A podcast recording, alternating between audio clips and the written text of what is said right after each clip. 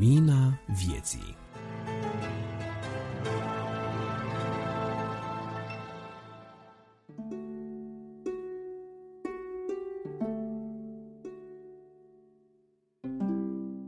Această publicație este un glas în care s-a adunat sentimentul de dragoste din mai multe inimi pentru aproapele lor. Revista Lumina Vieții este o portavoce prin care strigă mai multe glasuri unite cuvintele Mântuitorului nostru Iisus Hristos: Eu sunt lumina lumii, cine mă urmează pe mine nu va umbla în întuneric, ci va avea lumina vieții. Prin periodicul prezent susținem toți ca unul și unul ca toți că Dumnezeu ne iubește și pe noi, cei care verbalizăm meditațiile gazetei, cât și pe dumneavoastră, cei care ascultați reflecțiile dădătoare de viață ale Cuvântului lui Dumnezeu cuprins în acesta. Suntem un grup de nevăzători credincioși care și-au propus să vorbească despre dorința lui Dumnezeu, despre ceea ce ne poate apropia de Dumnezeu și despre ceea ce ne poate ajuta să fim mântuiți, sfințiți, desăvârșiți. Nu ne angajăm în dispute confesionale, nu sprijinim conflictele religioase, nu promovăm etichete denominaționale, ci vorbim despre păcat care ne desparte de bunătatea lui Dumnezeu și sprijinim pe cei devastați de păcat să-L urmeze pe Domnul Iisus, care este lumina vieții.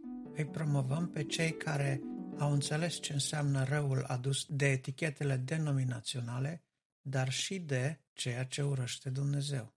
Dacă cineva crede că aceste lucruri enunțate aici rezonează cu principiile sale, îi putem spune bun venit și îl invităm să ia parte la eforturile depuse voluntar de toți cei care alcătuiesc următorul colectiv redacțional: George Iordan, Florin Scrob, Adi Tomașan, Ștefan Mageroșan, Cristi Simion, Dumitru Tudorache, Vasile Cabreanu, Grigore Frișan, Rodica Pelinel și Nicu Turcu.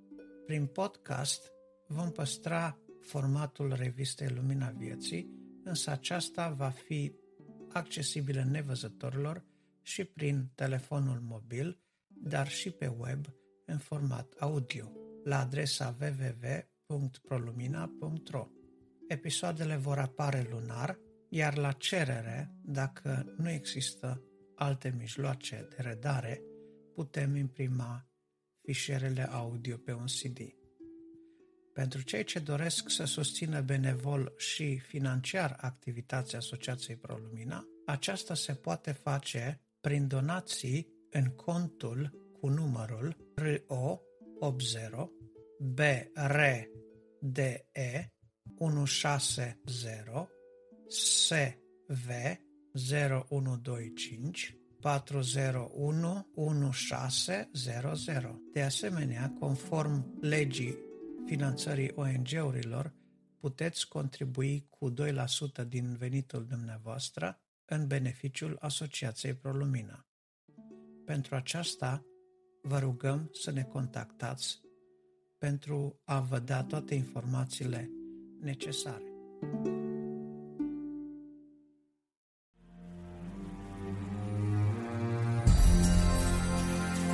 Editorial.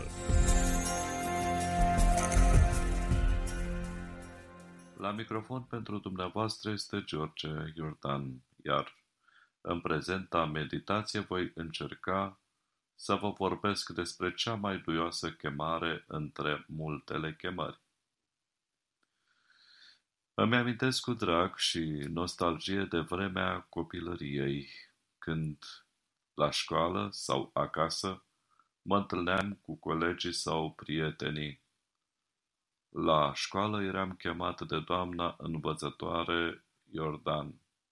De pildă, îmi spunea: Iordan, dăm caietul, sau Iordan, hai la tablă. Mai erau și colegii care în clasa întâi mă chemau la fel, Iordan, dar parcă altă nuanțare a vocii. Ajungeam acasă, iar mama avea felul ei de a mă chema. Nu-mi spunea nici George, nici Iordan. Avea felul ei de a-și folosi registrele vocale pe care nu le pot imita niciodată. Ea îmi spunea, Gigi, hai la masă. Într-o zi, un vecin de seamă cu mine a apărut la ușa noastră cu o minge în mână și, rugând-o pe mama să mă lase să merg la joacă împreună cu el. Ce frumoasă poftire a mamei! Gigi, vrei să mergi la joacă cu vecinul afară? E la ușă, te cheamă. Se înțelege că abia așteptam să bat mingea cu colegul de scară, care îmi era și prieten, și o zbucheam voios pe ușă. O, cât de multe chemări au urmat de atunci! Fratele meu îmi spunea, Joe, hai să mergem la gârlă sau vii cu mine la film. Mai târziu, prietenii mă invitau la o țigară sau nu vii să batem un cui? Cred că toate aceste chemări nu vă sunt necunoscute. Ele răspund unor nevoi ale noastre.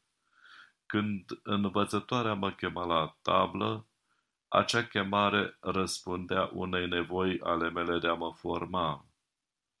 O chemare ca să mă ajute să-mi însușesc anumite cunoștințe necesare vieții. Cât despre chemarea la masă, este bine știut despre ce nevoi îmi împlinea acea chemare a mamei.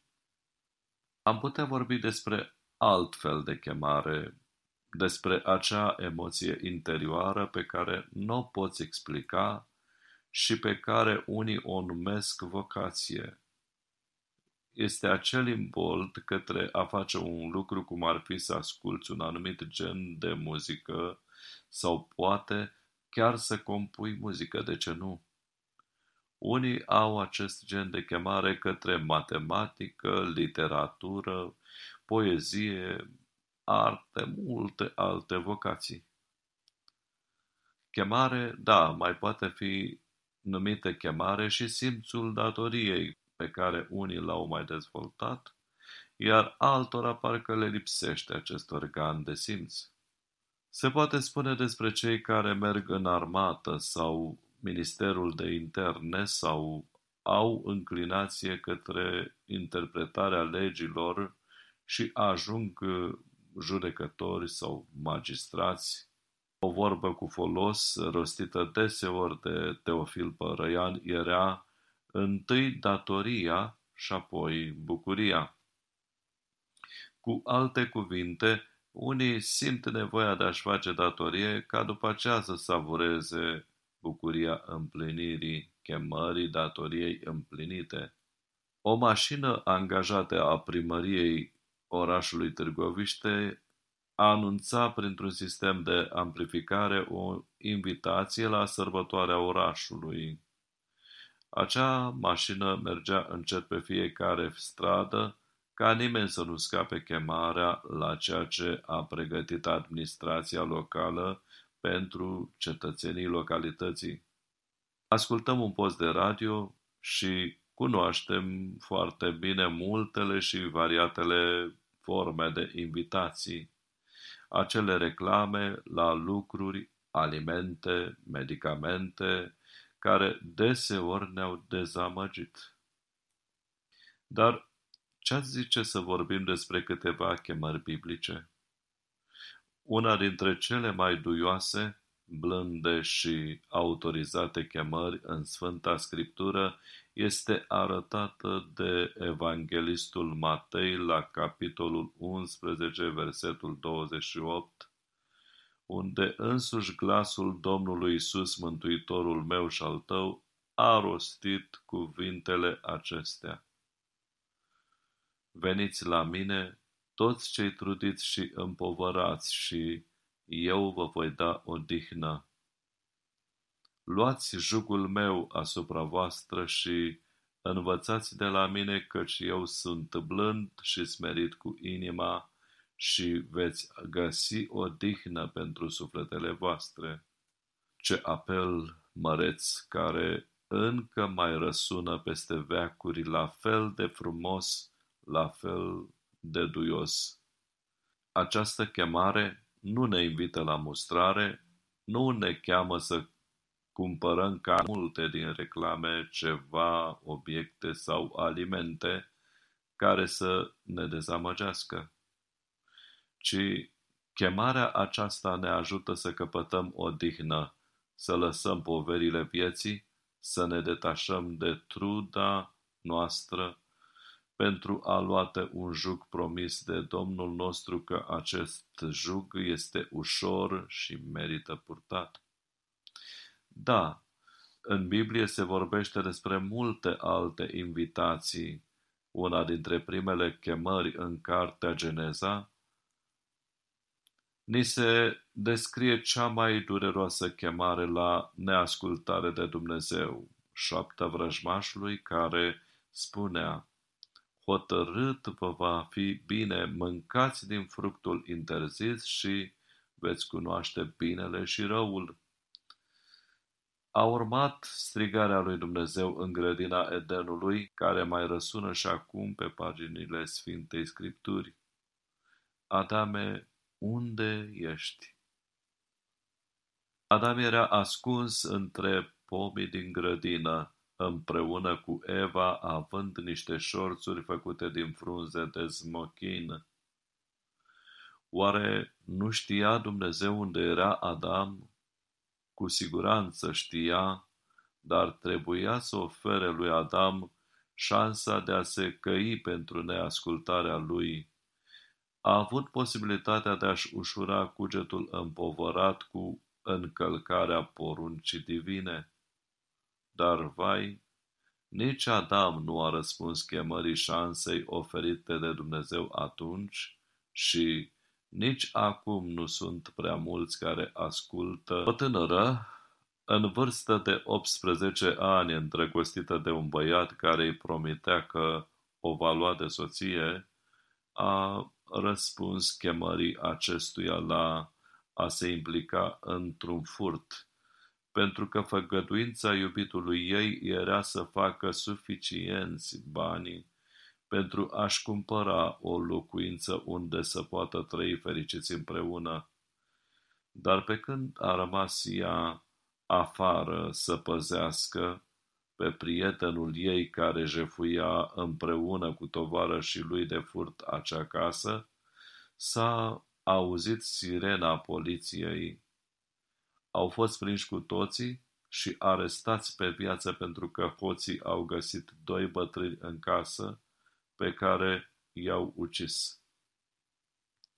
Ce este surprinzător în această scurtă relatare de viață este faptul că acolo, în mijlocul suferinței ei, unde nu credea că va mai apuca să fie pusă vreodată în libertate, între zidurile cenușii, între multiplele comenzi ale ofițerilor, între vocile gardienilor problemelor vieții interpenitenciare, a fost un grup de oameni care au amintit despre chemarea duioasă a Domnului Iisus pentru a oferi ceva de care avea nevoie, și anume odihna Domnului Iisus. Auzim acum cu toții apelul frecvent adresat oamenilor oriunde în lumea întreagă să ne protejăm de covid nouăsprezece, purtând masca, păstrând distanța socială,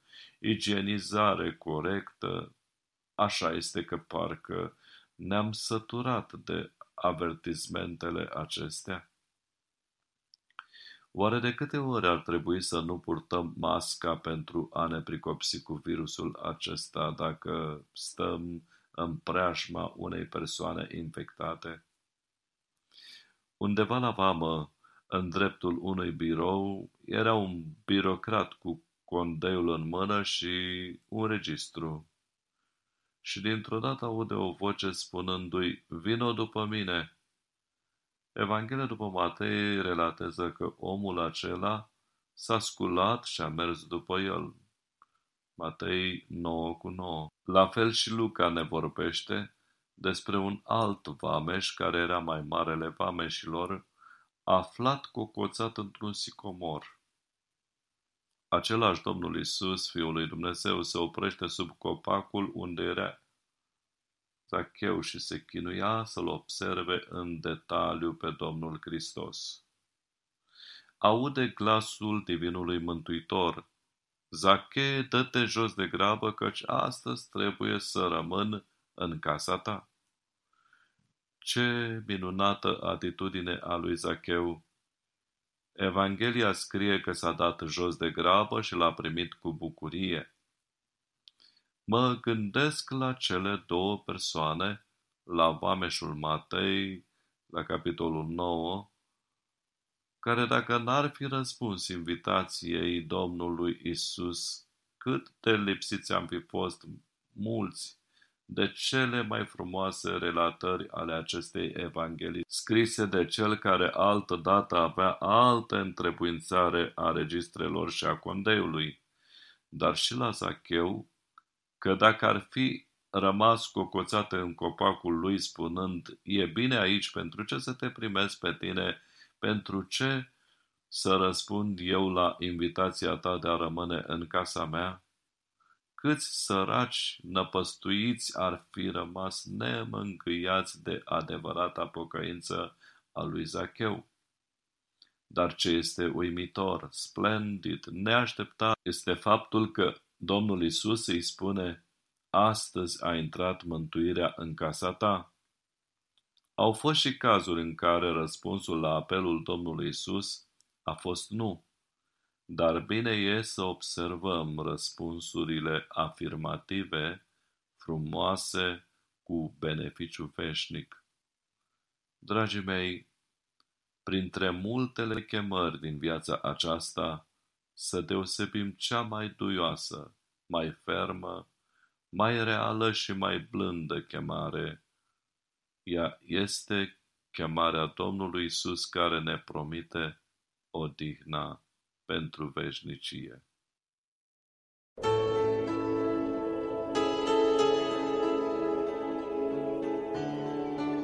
Vestea bună.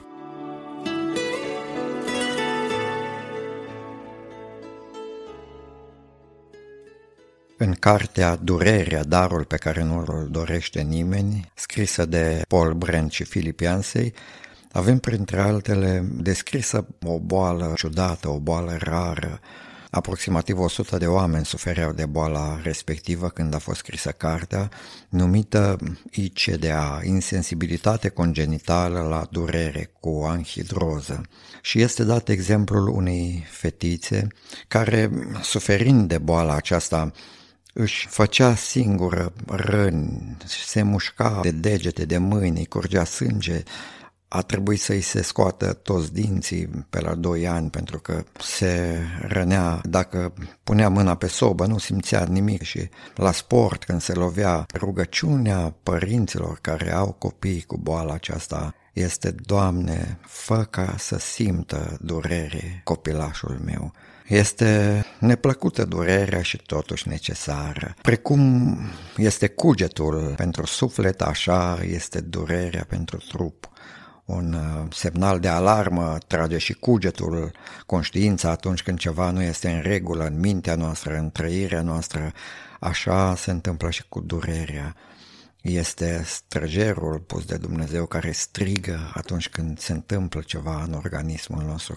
Așadar, să încercăm șapte răspunsuri la întrebarea de ce există suferință. Ne vom folosi de un cuvânt din cartea lui Iov, de la capitolul trei, versetul douăzeci până la final. Pentru ce dă Dumnezeu lumină celui ce suferă și viață celor amărâți la suflet, care așteaptă moartea și nu vine, măcar că o doresc mai mult decât o comoară, care n-ar mai putea de bucurie și de veselie dacă ar găsi mormântul? Pentru ce, zic, dă el lumină omului care nu știe încotro să meargă, pe care îl îngrădește Dumnezeu de toate părțile? Suspinele îmi sunt hrana de toate zilele și jalea mi se varsă ca apa. De ce mă tem, aceea mi se întâmplă, de ce mi-e frică, de aceea am parte. N-am nici liniște, nici pace, nici odihnă și necazul dă peste mine.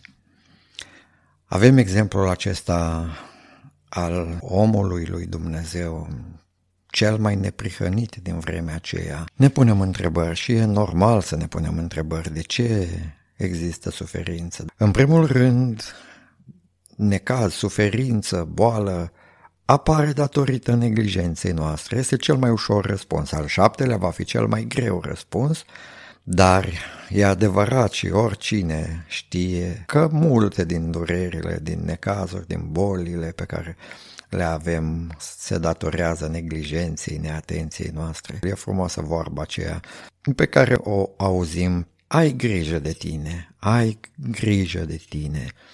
Și putem să avem grijă de noi. Dumnezeu ne-a dat înțelepciune, Dumnezeu ne-a dat rațiune, inteligență, putem să ne păzim. O vorbă înțeleaptă spune: Dumnezeu păzește pe cel ce se păzește. Al doilea răspuns: există suferință datorită atacurilor celui rău. Găsim în Sfânta Scriptură exemple de felul acesta, când Domnul Iisus Hristos a scos duhurile necurate, care de fapt erau duhuri de boală. Duh mut și surd, ieși afară din omul acesta. Și omul, după ce a fost părăsit de duhul acela rău, a primit grai, a primit auz. Răspunsul al treilea: există suferință și boală datorită păcatului. Vedem în viața lui David, a păcătuit greu cu Batșeba. O, Doamne, ajută-ne să ne ținem departe de păcat. Era odată un boier care dorea să-și angajeze un vizitiu și îi întreabă pe doi care s-au prezentat: tu, dacă ar fi să mergem pe un drum care să aibă de o parte stânca și muntele, iar pe cealaltă o prăpastie adâncă, cum ai merge pe drumul acela? Și el spune bravând: aș merge. De fapt erau trei acolo pe care au trei pe care i-au testat. Zice: aș merge la o jumătate de metru de prăpastie, aș merge. Pe al doilea îl întreabă: tu, cum ai merge cu șareta pe drumul acela? A, păi eu aș merge la douăzeci de centimetri, eu sunt experimentat. L-a căzut și l-a respins și pe el. El întreabă pe al treilea, era un om un pic mai în vârstă, cu înțelepciune, zice: tu, cum ai merge pe drumul care are în dreapta muntele și în stânga prăpastia adâncă? Și omul, cu experiența vieții, zice: eu aș merge cât mai aproape de stâncă, de munte și cât mai departe de prăpastie. Așadar, să ne depărtăm de tot ceea ce înseamnă păcat, care aduce suferință, durere, moarte și, la urmă, durerea veșnică a despărțirii de Dumnezeu. Punctul patru. Există suferință pentru că Dumnezeu vrea să prevină păcatul. Îl găsim pe Sfântul Apostol Pavel, care avea un țepuș și zice: din pricina slavei care mi-a fost descoperită, pentru ca să nu mă îngânf, Dumnezeu a îngăduit să am un țepuș, să mă țină smerit. O, și binecuvântată este, chiar dacă e neplăcută, binecuvântată este suferința care ne ține departe de păcat, ne ajută să trăim smeriți înaintea lui Dumnezeu. Punctul cinci. Există suferință pentru că Dumnezeu vrea să ne desăvârșească. Și aici îl avem pe Iov, omul neprihănit, care totuși în suferința lui a spus: eu și numai eu sunt nevinovat, eu n-am păcătuit înaintea lui Dumnezeu și înaintea oamenilor. După ce trece prin școala suferinței însă, ajunge să spună, când îi vorbește Dumnezeu din mijlocul furtunii, spune Iov: urechea mea auzise vorbindu-se despre tine, dar acum ochiul meu te-a văzut, de aceea nu mai zice că eu sunt neprihănit, eu sunt fără vină. Și spune: de aceea mi-e scârbă de mine și mă pocăiesc în țărână și cenușă. Uite cum a lucrat suferința în viața lui Iov. Cel mai drept om de pe vremea aceea a avut nevoie de pocăință și suferința i-a fost un bun dascăl. L-a ajutat să se smerească și să zică: Doamne, mă pocăiesc în țărână și cenușă. În al șaselea rând, Îngăduie Dumnezeu suferință pentru ca să-și arate El slava. Vedem în Ioan capitolul nouă exemplul acelui nevăzător din naștere. Cine a păcătuit, întreabă ucenicii, el sau părinții lui de s-a născut așa? Nu, răspunde Domnul, nici el, nici părinții lui, nu, nu pentru că n-ar fi păcătuit, dar boala în cazul acesta nu era datorită păcatului, ci era pentru ca să se vadă în el lucrările lui Dumnezeu. Ne uităm la exemple precum Johnny Erickson sau Nick Vujicic sau știu eu, în țară la noi este fratele Sergiu Nichescu, ne-am și întâlnit de câteva ori, omul fără mâini mărturisește în propovăduirile sale cum vreo treizeci de oameni din familia lui s-au pocăit după ce a văzut cum Dumnezeu a lucrat în viața lui. Și acum cel mai greu răspuns. Deci haideți să le recapitulăm. Primul răspuns la întrebarea de ce există suferință, datorită neglijenței și neatenției noastre. doi. Datorită atacurilor diavolului. trei. Datorită păcatului. patru. Ca să prevină Dumnezeu păcatul în viața noastră, lasă suferință. cinci. Pentru desăvârșirea sfinților. șase. Pentru ca să se vadă slava lui Dumnezeu.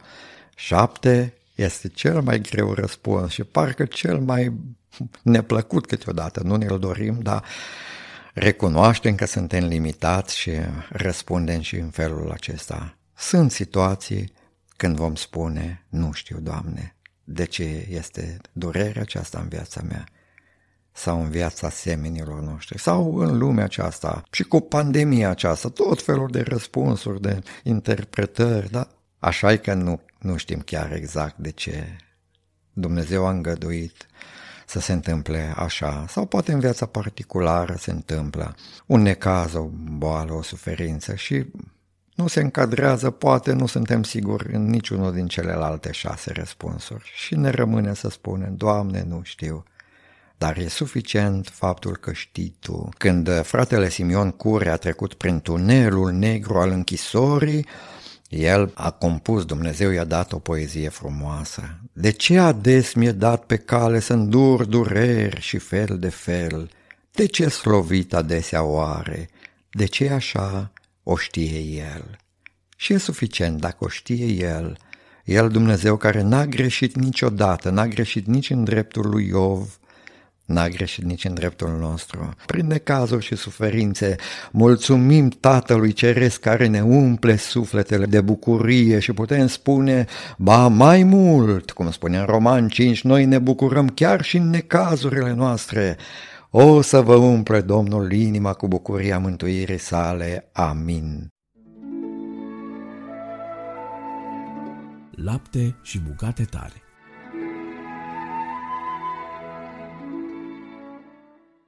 În rubrica Lapte și bucate tari vorbește Florin Scrob.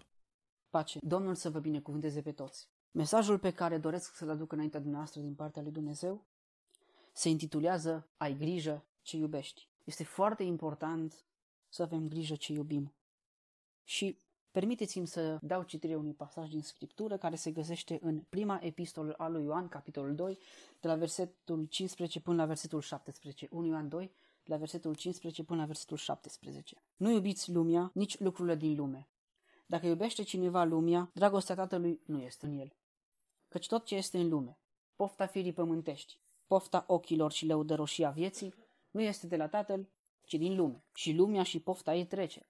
Dar cine face voia lui Dumnezeu, rămâne în veac. Amin. Este foarte important să avem grijă ce iubim în lumea aceasta. Este foarte important să avem grijă pe ce ne focusăm, pe ce ne centrăm, care este centrul vieții noastre. Nu este rău să avem iubiri, nu este rău să iubim în lumea aceasta pe cineva, căci este bine să iubim. Cuvântul lui Dumnezeu ne îndeamnă să iubim. Ne îndeamnă să iubim pe semenii noștri așa cum ne iubim pe noi înșine. Ne îndeamnă să ne iubim vrăjmașii. Bineînțeles că trebuie, este neapărat este necesar să ne iubim familia, rudele, dar și vrăjmașii și prietenii. Și este necesar, aș putea spune, să ne iubim unii pe alții. Pentru că Dumnezeu ne poruncește așa. Dumnezeu să ne ajute la aceasta. Dar sunt lucruri pe care nu trebuie să le iubim. Și de altfel, nici nu este de folos să le iubim. Versetul cincisprezece ne spune, nu iubiți lumea, nici lucrurile din lume. Aceste cuvinte nu se referă la faptul să nu iubim pe oamenii din lume. ci se referă să nu iubim valorile acestei lumi care sunt promovate, să nu iubim lucrurile care sunt greșite, moda. Nu zic neapărat că, nu știu dacă moda e neapărat greșită sau nu, dar să nu ne centrăm pe ele, valorile și moda și alte lucruri, să nu le iubim. E bine să ne îmbrăcăm cum se îmbracă oamenii zilele noastre, dar nu să facem din asta un idol, un scop în viață. Dar să iubim pe oameni, dar nu valorile care le promovează. Și în niciun caz valorile greșite, rele ale acestei lumi, nu trebuie să le iubim, ci trebuie să avem grijă ce iubim. Dacă iubește cineva lumea, versetul cincisprezece, dragostea Tatălui, tot, vers, tot în versetul cincisprezece găsim asta, dacă iubește cineva lumea, dragostea Tatălui nu este în el. Dacă iubim valorile acestei lumi și dacă ne centrăm pe ele și ne focusăm pe ele și ele ne consumă viața, ne iau, ne iau atenția, dacă ele ne acaparează viața în așa mod încât uităm de Dumnezeu și nu, și nu ne mai centrăm pe Dumnezeu, dacă iubim așa de mult aceste lucruri, spune dragostea Tatălui nu este în el, adică dragostea lui, dragostea lui Dumnezeu, că El este Tatăl nostru, este Tatăl nostru, Dumnezeu, dragostea lui Dumnezeu nu este în noi dacă iubim lucrurile din lume. Să avem mare grijă ce iubim.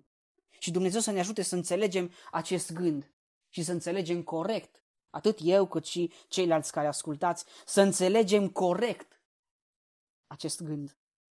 Apoi, versetul șaisprezece, căci tot ce este în lume, pofta firii pământești, pofta ochilor și lăudăroșia vieții, nu este de la Tatăl, ci din lume. Sunt trei mari categorii de lucruri și în aceste categorii se cuprind cam toate, pe care nu trebuie să le iubim. Sau mă rog, o să vedem, nu trebuie să ne centrăm pe ele, dar bine ar fi ca iubirea noastră să fie Dumnezeu, bine ar fi să avem iubiri în lumea aceasta corecte, iubiri, să iubim înțelept, să iubim pe oameni, dar valorile greșite ale acestei lumi și ceea ce nu este de la Dumnezeu să nu iubim. Așadar, pofta firii pământești este o mare categorie. Dumnezeu să ne dea înțelepciunea, să înțelegem că pofta firii pământești nu este de la Dumnezeu, ci este de la cel rău. Poftele trupești fac parte din pofta firii pământești. Pofta de a mânca excesiv, de a ne îmbuiba. Dumnezeu să ne ajute, în primul rând pe mine și apoi pe ceilalți, să avem grijă și cu asta. Și îmbuibarea este păcat, face parte din firea pământească. Și toate alte pofte. Și banul, să avem grijă cu toate lucrurile care fac parte din firea pământească. Să nu iubim, să nu fim oameni firești, ci să fim oameni duhovnicești. Dumnezeu să ne dea înțelepciunea și să ne ajute să înțelegem corect. Pofta ochilor. Ce este pofta ochilor? Ceea ce văd ochii și poftesc așa de mult încât ne focusăm și ne centrăm și facem tot posibilul.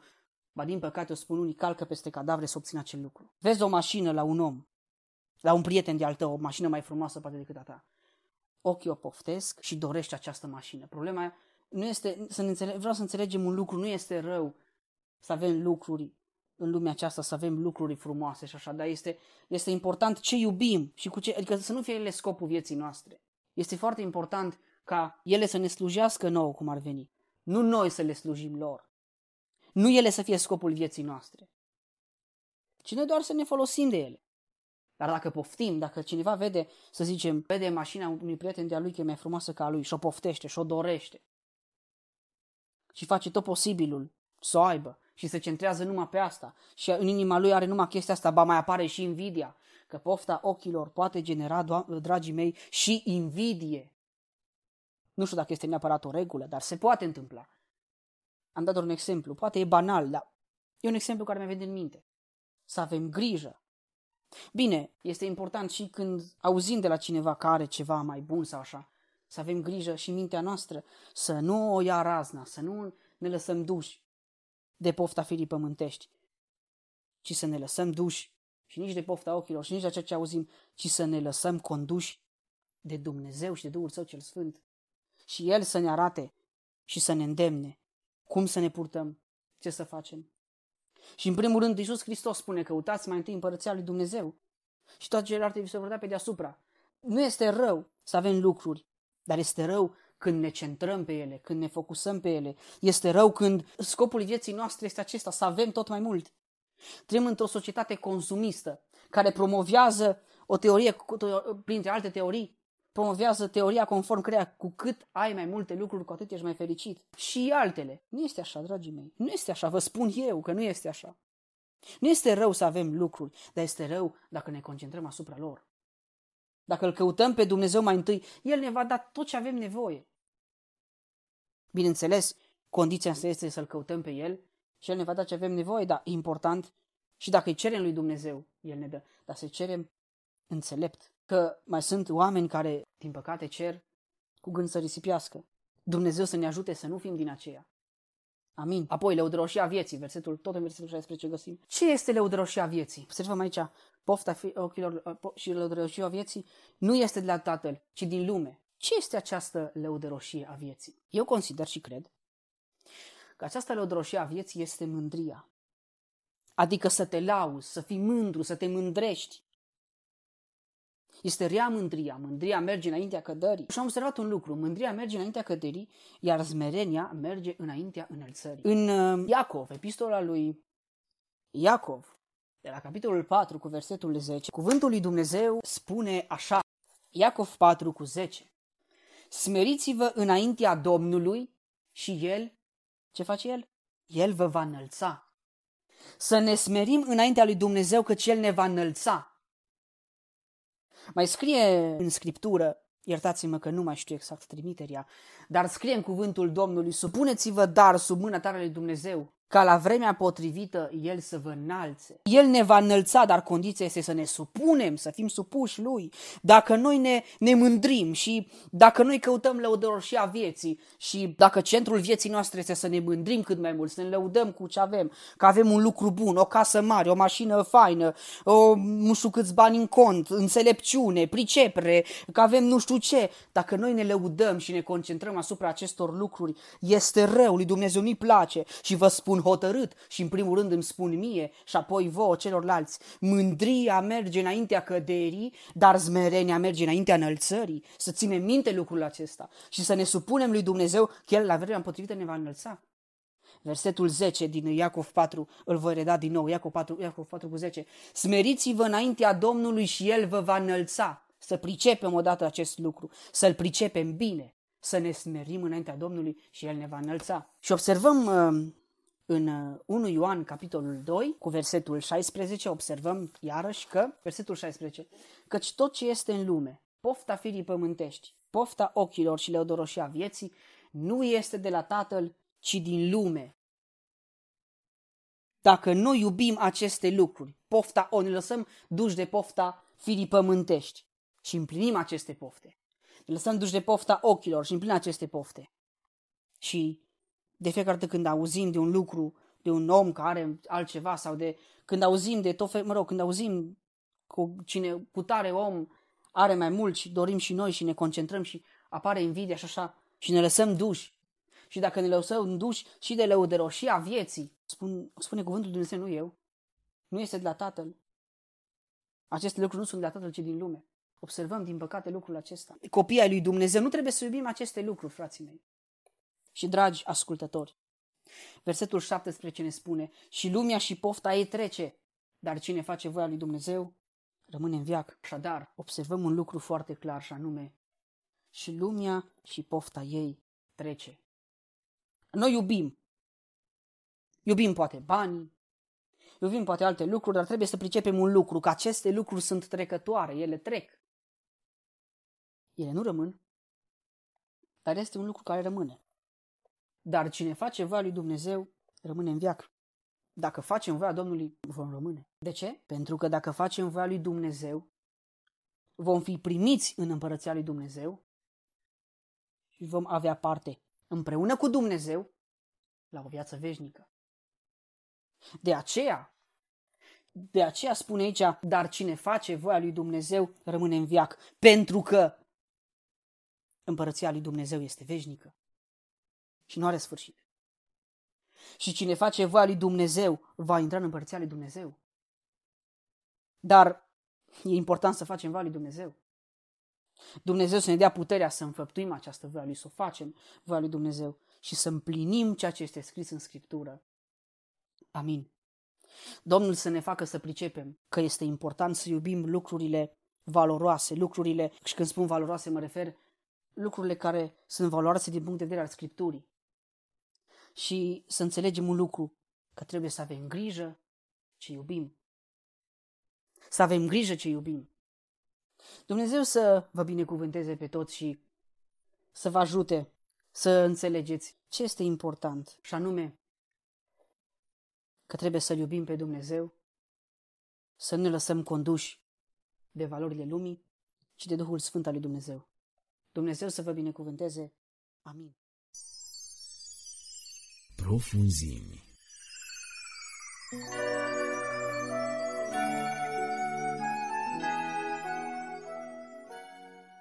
Bun găsit, dragi ascultători, la microfon Cristi Simion. Suntem în cadrul rubricii Profunzim. Evanghelistul Ioan, în capitolul unu, arăta că Ioan Botezătorul, când s-a întâlnit cu Domnul Iisus Hristos la apa Iordanului, a strigat: "Iată mielul lui Dumnezeu care ridică păcatul lumii." Și într-adevăr, ceea ce era valabil acum două mii de ani este valabil și astăzi. Am fost în tabere din Republica Moldova. Am întâlnit o soră, Viorica Dragaru, care recita poezii deosebit de frumos. Avem o poezie recitată de ea, Actorul. Haideți să ascultăm.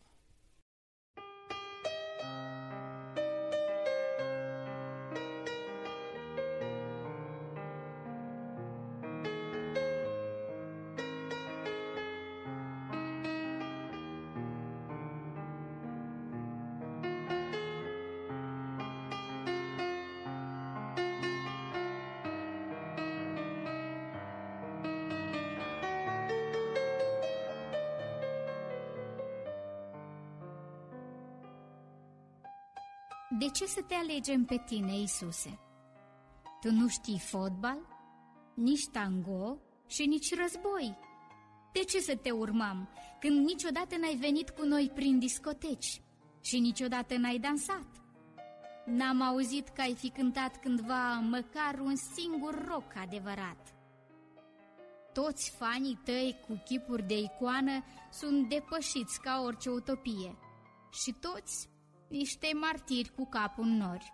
Nu știu de altceva decât să creadă.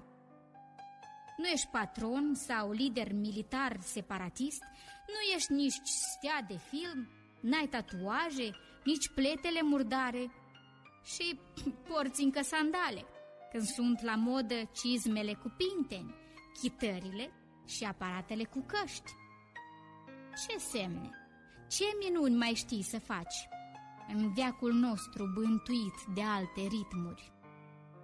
Noi, toți, cu cizmele din piele, cu pinteni și cu plete nespălate, cu roc pe buze și în căști, cu hainele doar zdrențe și dragostea murdară, avem nevoie de un star, ne trebuie un lider. De asta întrebăm: ești tu acela? Sau așteptăm pe altul? Da, eu sunt, dar cântul meu e mult mai lent, pentru că nu poți purta crucea cântând rock. Și aveți dreptate, mai port încă sandale, fiindcă la inima omului se ajunge numai pe jos. Nu-s lider militar, pentru că nu poți iubi și ucide.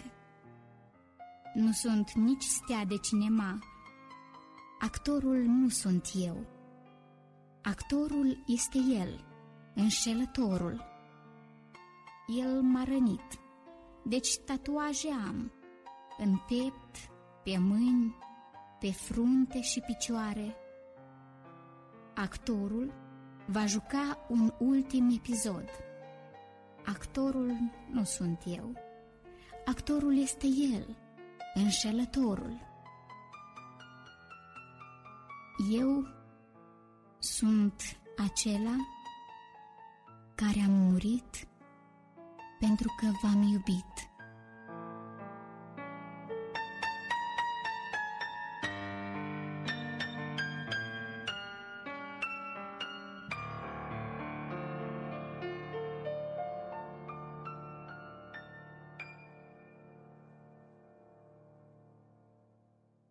În continuare avem meditația Clipa de Adevăr cu Dumitru Tudorache. Haideți să ascultăm. Drumul cunoașterii și iubirii. Biblia ne prezintă un episod foarte interesant, un tablou extrem de sugestiv, petrecut pe un munte din Israel numit Muntele Carmel. Acolo ni se înfățișează două categorii de oameni, de credincioși, și două categorii de rugăciuni. De altfel, oamenii sunt împărțiți în două și vom vedea despre ce este vorba. Așa cum toți oamenii trec prin diferite încercări, diferite necazuri, după cum toți au dorințe, năzuințe, speranțe, care le-ar dori împlinite, face ca orice om să se roage. Unul într-un fel, altul în alt fel. Aici ni se prezintă, pe de o parte, prorocii lui Baal și prorocul lui Iahve, Ilie. Prorocii lui Baal s-au rugat de dimineața până seara, au strigat cu glas tare la zeul lor, au sărit în jurul altarului și au făcut tăieturi pe mâini și rezultatul nimic. Niciun fel de răspuns. Ilie însă, după episodul acesta, l-a prevenit pe Ahab, împăratul lui Israel, să se pregătească, fiindcă va începe să plouă. Trebuie să vă spun că nu ploase de trei ani și jumătate. Și spune Biblia că Ilie s-a plecat pe genunchi și a pus fața în palme și se ruga. Nu se auzea nimic, nu rostea niciun cuvânt. L-a trimis pe slujitorul lui să vadă dacă se vede vreun nor. Și el a spus că se vede un nor mic. Ilie iarăși s-a plecat și iarăși s-a rugat în gândul lui. Și iarăși l-a trimis pe slujitorul lui să observe. Și tot așa s-a rugat de șapte ori, în gândul lui, fără să se audă. Și a șaptea oară norul a devenit mare, s-au adăugat și alți nori și a început o ploaie puternică. Iată că atunci când oamenii trec prin necazuri, unii strigă la Dumnezeu, plâng, îl imploră și Dumnezeu nu răspunde. Iar alții se roagă numai în gând, în inima lor și Dumnezeu răspunde. De ce? Vedeți, drumul acesta de la un Dumnezeu situat în afara ta, la un Dumnezeu situat înăuntru tău, este un drum pe care eu l-am numit drumul cunoașterii și al iubirii. Și lucrul acesta se întâmplă în orice fel de relație, prietenie, iubire, relația mamă, copil, tată, fiu și așa mai departe. Dacă la început fiecare este exterior celuilalt, pe măsură ce părțile se apropie pe baza cunoașterii și pe măsură ce iubirea dintre ei capătă intensitate și aceasta crește, se întâmplă un fenomen foarte interesant. Cel care este exterior este interiorizat și devine interior celuilalt. Ajunge să, să facă parte din sufletul tău și când ai nevoie să te gândești la el, nu-l mai cauți în afara ta, pentru că îl găsești în lăuntru tău. De aceea Scriptura spune că împărăția cerurilor este în lăuntrul vostru.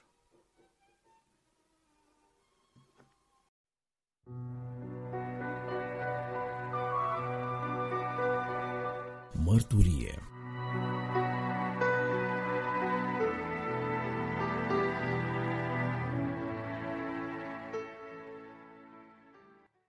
Bun găsit, dragi ascultători, la microfon Cristi Simion. În cadrul rubricii Mărturie avem pe Rodica Andreevici, cea care a citit sute de cărți pentru nevăzători.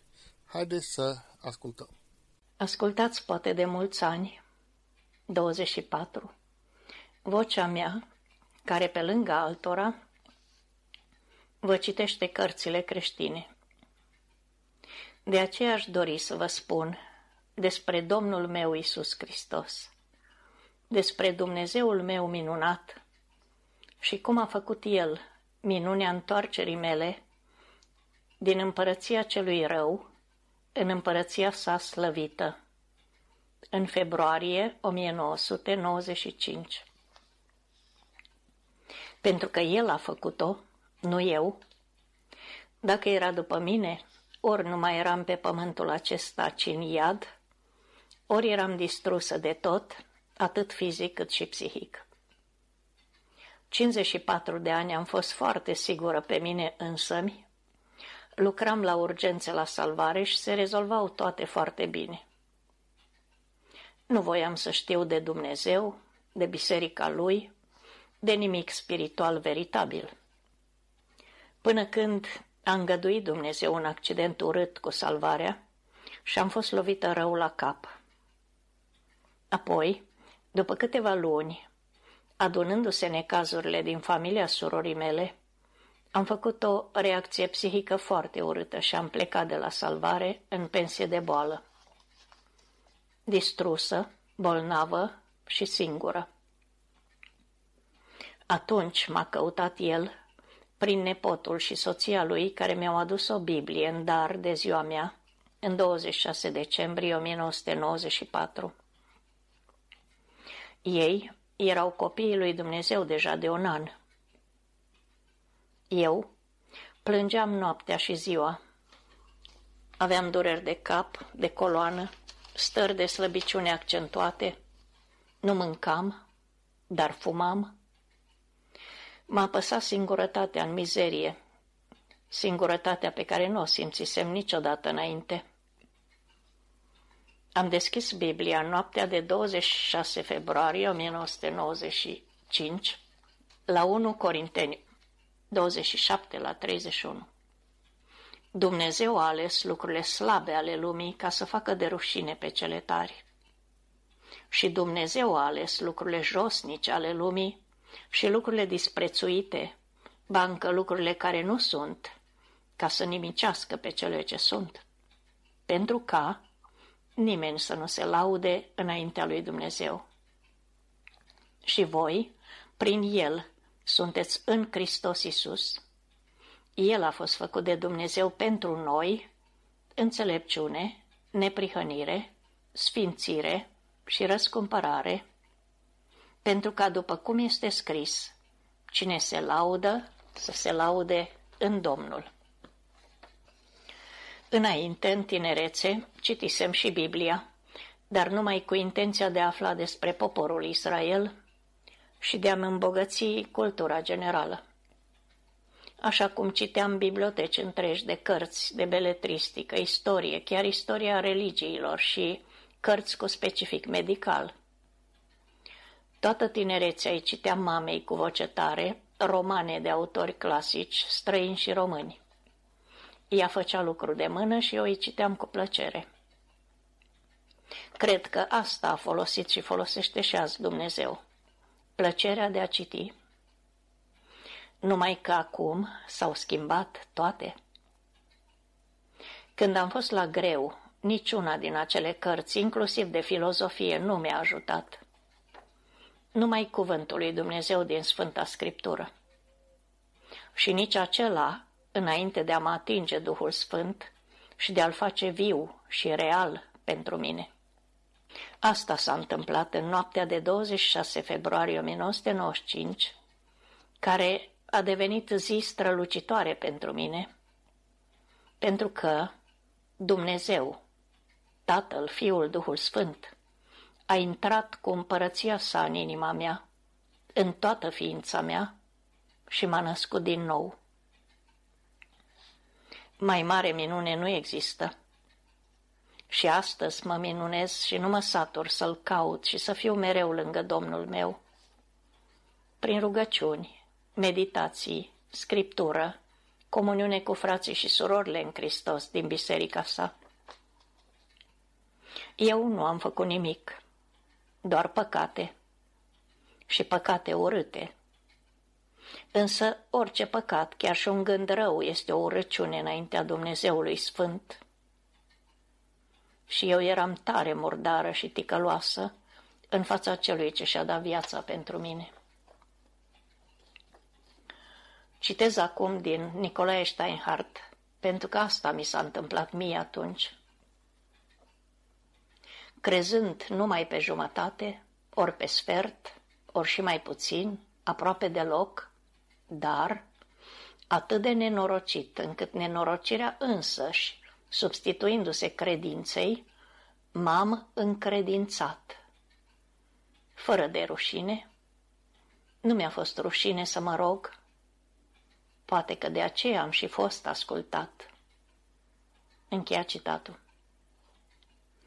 Și rugăciunea mea a fost asemenea celei pomenită în Biblie. Cred, Doamne, ajută necredinței mele. Cam așa. Cum să ridic ochii spre cer așa cum sunt? Și eram nebună, și eram murdară. Numai că ochii lui mă priveau, ciudat, fără reproș, dar insistent, cu milă, cu dragoste și atracție răbdătoare. Apoi a fost lumină. Și nu doar lumină, ci și strălucire caldă și îmbrățișarea de tată desăvârșit. Nu știu explica. Eu nu am mai avut tată de la șase ani, căci ai mei s-au despărțit. Pe la patru ani zburasem în brațele lui cu un avion militar zgomotos și plin de frig. Tata era meteorolog și era război atunci. Mi-a pus capul între haina lui și cămașă și am auzit bătăile inimii. Nu m-am mai temut și nu mi-a mai fost frig. Eram ocrotită, în siguranță.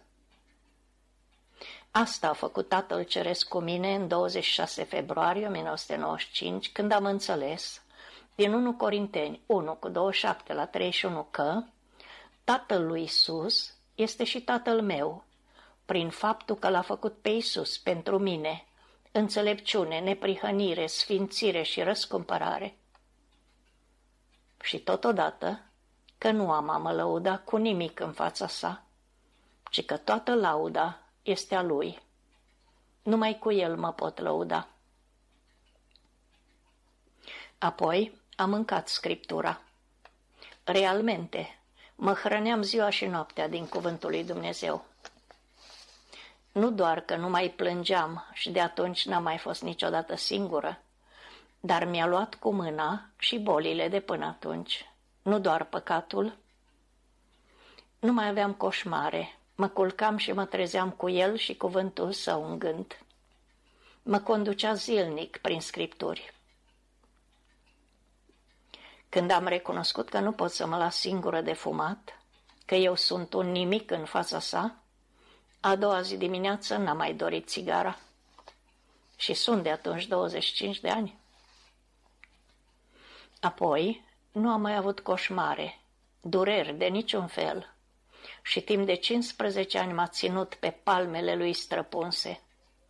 Nu că acum nu mă ține tot acolo și cu mâna mâna Tatălui Ceresc și cu Duhul Sfânt în inimă, dar atunci, în cei cincisprezece ani, eu nu am mai știut nimic de boli, de dureri, de nicio neplăcere.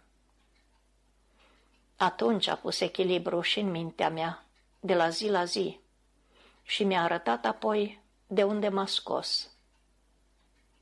Apoi m-a îndrăgostit definitiv de El, Domnul meu Iisus Hristos.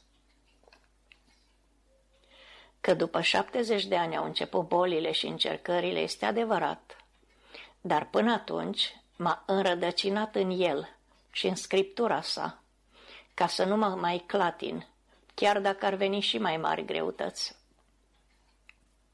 Am avut frați duhovnicești în jur și surori pline de dragoste sfântă, prin care mi-a vorbit și îmi vorbește Duhul Sfânt din ei. Cel mai mult am învățat Scriptura cu fratele Beni Fărăgău, cu o abordare contextuală a ei, punând bine bazele Vechiului Testament și deschizând Scriptura spre cunoașterea lui Dumnezeu și a căilor Lui din întregul ei. Apoi mi-a dat Domnul împărtășie și slujire pe frații nevăzători, o minune a Domnului în ce privește alipirea lor de Domnul și de cuvântul Său. Ne rugăm împreună, învățăm împreună și ne sprijinim reciproc cu ajutorul Domnului. Totul îi se datorează Domnului și Mântuitorului nostru Iisus Hristos, Tatălui Ceresc și Duhului Sfânt, singurul Dumnezeu adevărat, care ni s-a descoperit nouă în Scriptură, ca să-L cunoaștem, să trăim pentru slava Lui și să-L facem de cunoscut celor din jurul nostru. În Ioan șaptesprezece, Iisus spune că Tatăl ne-a dat Lui și așa este.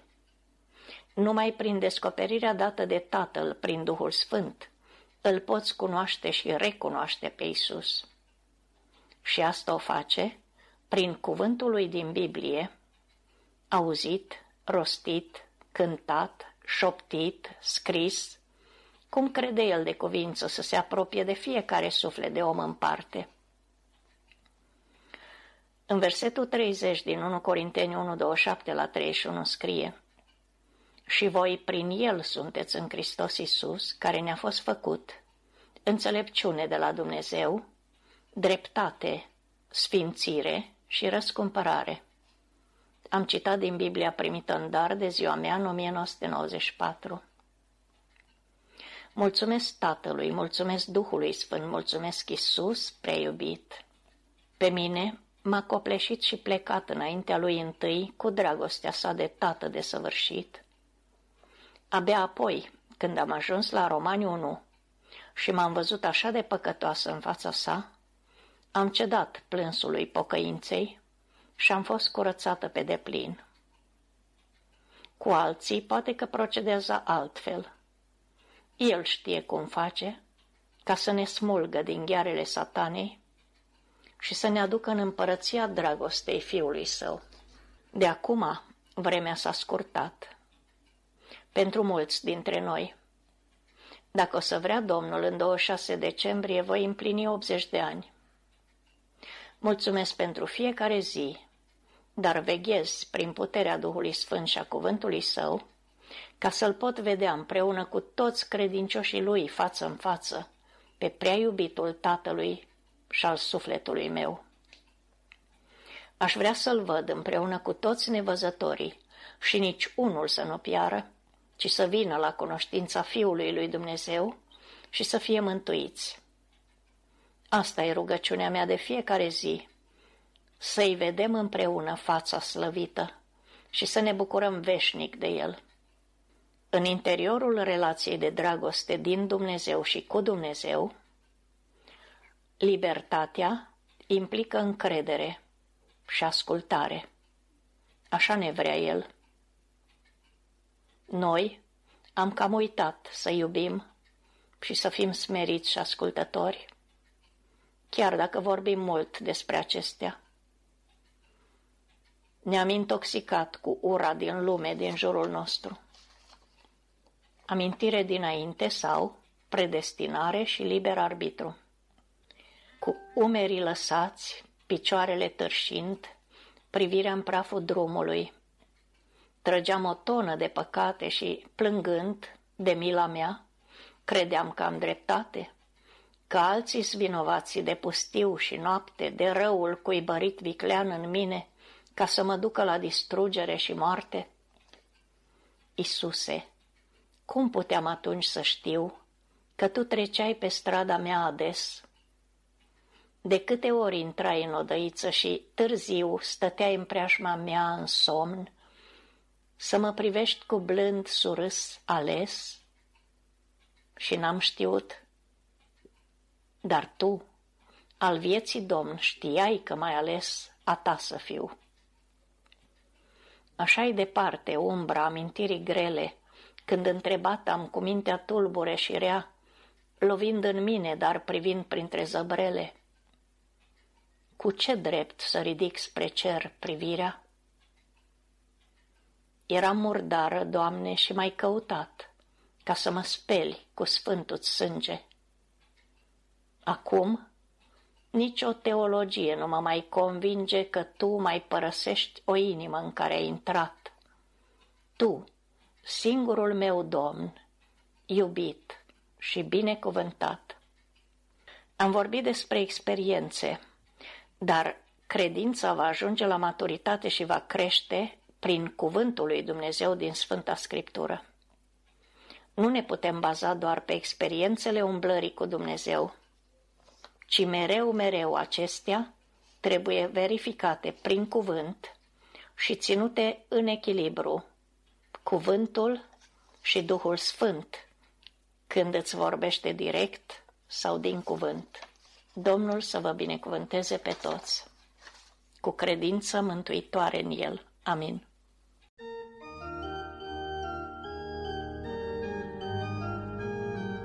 Apologeticos.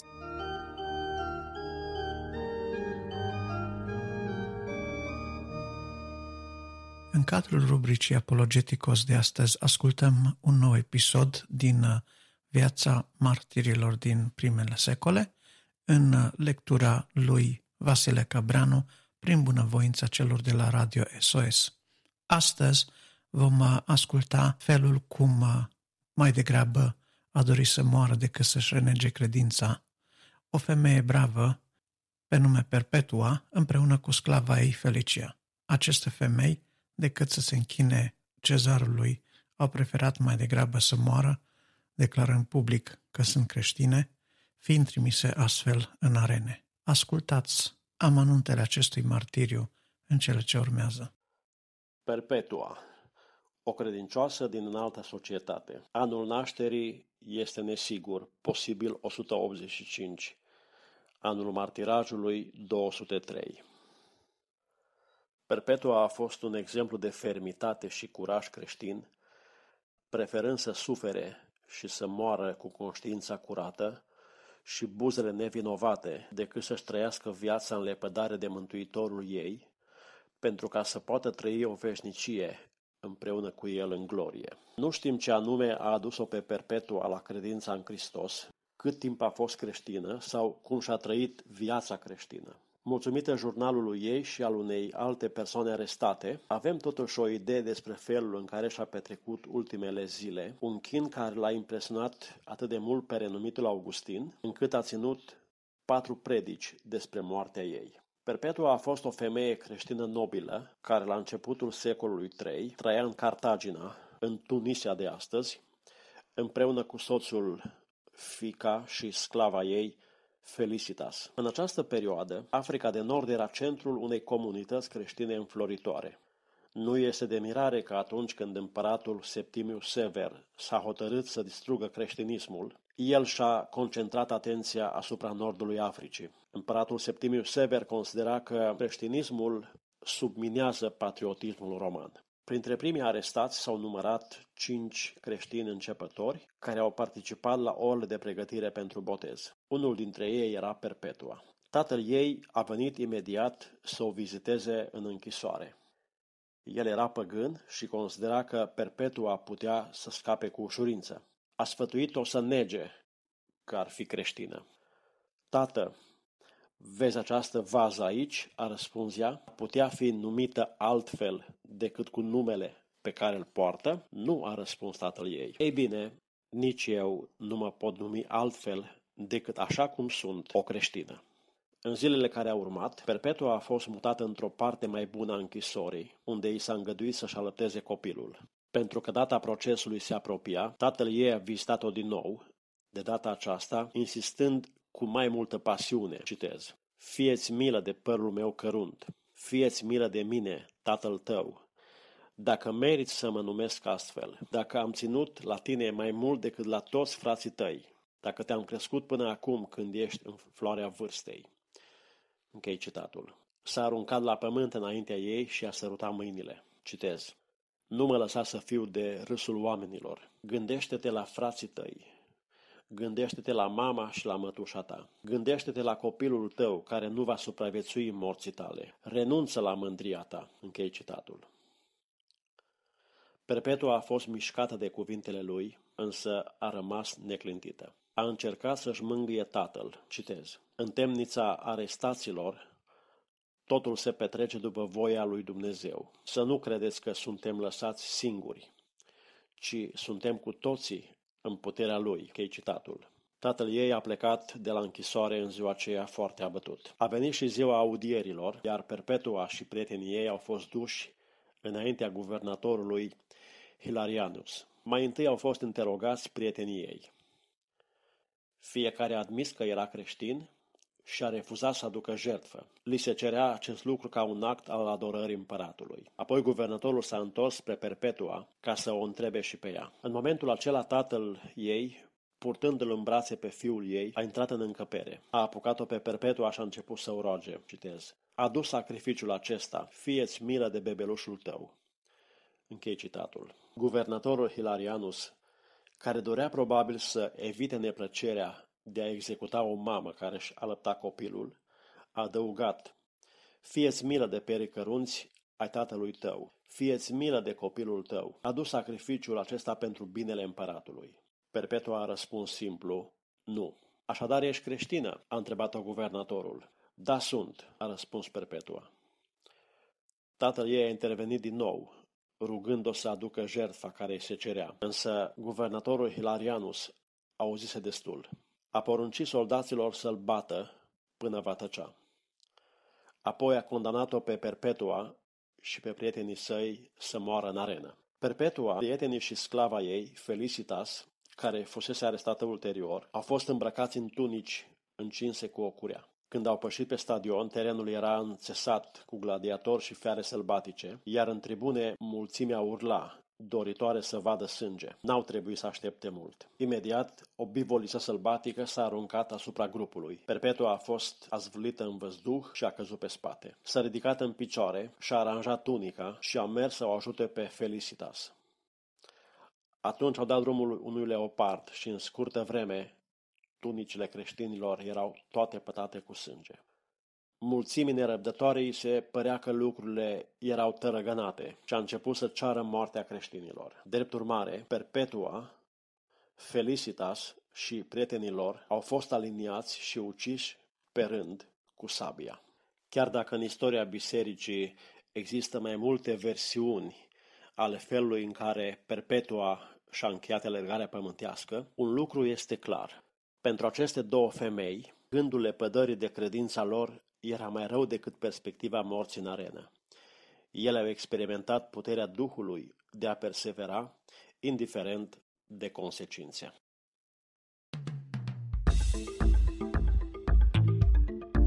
Enciclopedie.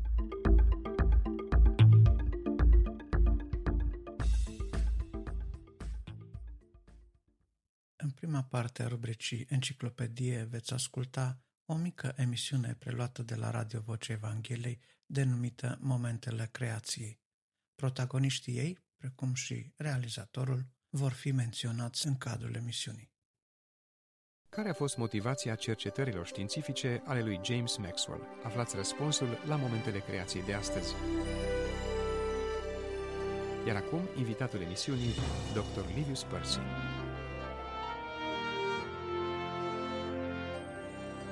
Albert Einstein a spus că James Maxwell a adus contribuții în fizică mai mari decât orice om de știință afară de Isaac Newton. Maxwell a dezvoltat explicații teoretice și matematice complexe pentru toate forțele din univers, cu excepția gravitației și a forțelor nucleare. El a avut contribuții științifice în domeniul termodinamicii și al matematicii. Cu alte cuvinte, Maxwell a fost un om de știință cu un impact imens și continuă să fie respectat până în zilele noastre. După standardele noastre de astăzi, Maxwell ar putea fi numit fundamentalist. Maxwell a fost contemporan cu Charles Darwin și era la curent cu teoria evoluționistă. El a crezut cu tărie că evoluția este antiștiințifică și a combătut cu tărie scrierile evoluționiste. El a oferit o analiză matematică atentă care a respins teoria că sistemul solar ar fi evoluat dintr-un nor de praf cosmic și gaze. Marele om de știință, James Maxwell, a crezut că Iisus Hristos este Mântuitorul pe care Dumnezeu l-a dat ca să izbăvească omenirea de rezultatele păcatului, inclusiv moartea eternă. Una dintre scrierile sale, descoperită după moartea lui, afirmă că motivația lucrării sale a fost că Dumnezeu a creat toate lucrurile, așa cum spune și Cartea Geneza, și întrucât Dumnezeu a creat oamenii după chipul său, studiul științific este o activitate potrivită pentru om.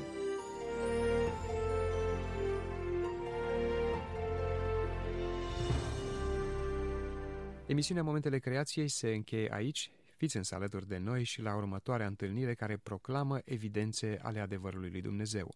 Sunt Radu Mureșan, la revedere! Documentar.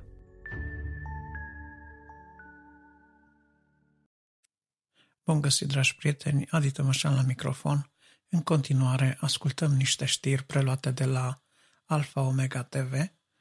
Acestea au următoarele titluri: Credința sub asediu, Biserica persecutată, Tratatul de pace dintre Israel și Emiratele Arabe Unite, Biserica din România dorește să adopte o atitudine biblică față de Israel. Ferice va fi de voi când, din pricina mea, oamenii vă vor ocărî, vă vor prigoni și vor spune tot felul de lucruri rele și neadevărate împotriva voastră. Bucurați-vă și veseliți-vă, pentru că răsplata voastră este mare în ceruri. Se ard Biblii, se scot decrete împotriva întâlnirilor în biserici și se intensifică atitudinea ostilă împotriva valorilor creștine. Este doar un moment trecător în istorie sau laicul a devenit o nouă religie care se va răspândi în America? Gary Lane de la C B N vine cu detalii.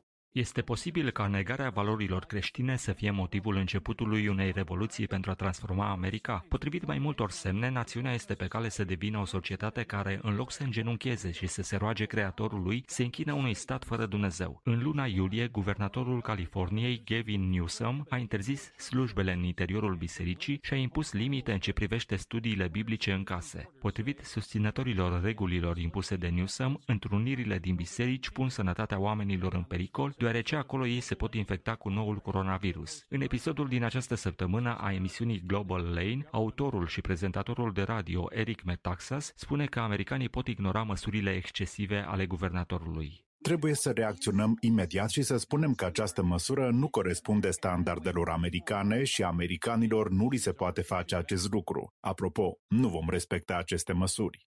Creștinii ripostează. Mii de creștini din California au sfidat restricțiile impuse din cauza pandemiei și au participat la un serviciu religios în interiorul bisericii Grace Community din Sun Valley. Pastorul John MacArthur. Bună dimineața! Bine ați venit la protestul pașnic al bisericii Grace Community. Acum biserica și pastorul bisericii s-au ales cu acuzații penale din partea orașului Los Angeles. La rândul lor, ei au dat în judecată statul. Între timp, la Washington D C, activiștii nu au fost pedepsiți de lege după ce au scris „Retrageți fondurile de la poliție” lângă pictura murală cu inscripția „Viețile negrilor contează”. Potrivit activiștilor pro-viață, primarul Muriel Bowser a dat ordin poliției să aresteze studenții care au scris cu cretă pe trotuarul public „Viețile copiilor negri încă nenăscuți contează”. Este vorba de o mentalitate a discriminării. Ea alege care sunt frazele care pot fi pictate pe străzile publice. Această faptă este contrară Constituției. Procurorul general al Statelor Unite, William Barr, a spus prezentatorului televiziunii Fox, Mark Levin, că politica de stânga din America nu este interesată de dialog sau de un compromis. Stânga vrea putere deoarece aceasta este starea lor de fapt și religia lor laică. Ei vor să controleze viața oamenilor și să ne dea un viitor utopic. Asta îi motivează dorința de a ajunge la putere.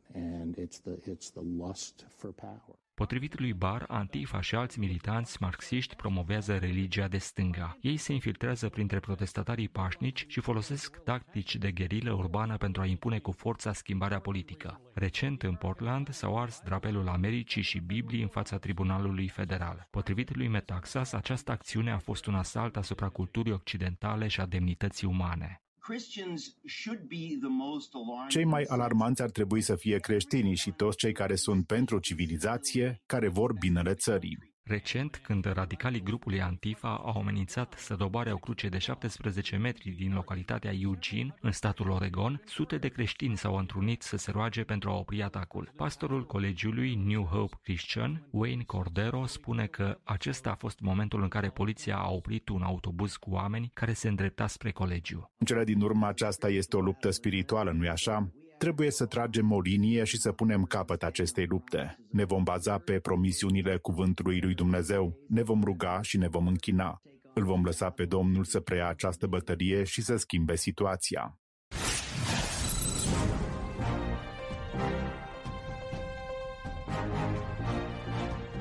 În Cuba are loc un nou val de persecuție a creștinilor. Acesta vizează evangheliștii și creștinii din închisorile țării. Potrivit lui Patrick Klein de la Vision Beyond Borders, gardienii rup Biblii și oficialitățile transferă creștinii în alte închisori. La emisiunea Global Lane de la C B N, Klein a spus că bisericile se confruntă cu aceeași situație. În bisericile de case, dacă muzica este prea tare sau predicile sunt prea gălăgioase și vecinii se plâng, atunci guvernul intervine și închide aceste biserici. Oamenii nu știu niciodată la ce să se aștepte. Când oamenii merg la biserică sau plantează o biserică, încearcă să se înțeleagă bine cu vecinii și încearcă să îi ajute. Biserica se răspândește în Cuba. Este uimitor.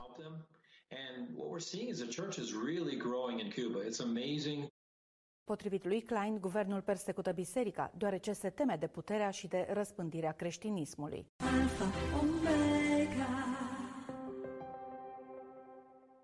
Rugați-vă pentru pacea Ierusalimului. Cei ce te iubesc să se bucure de odihnă.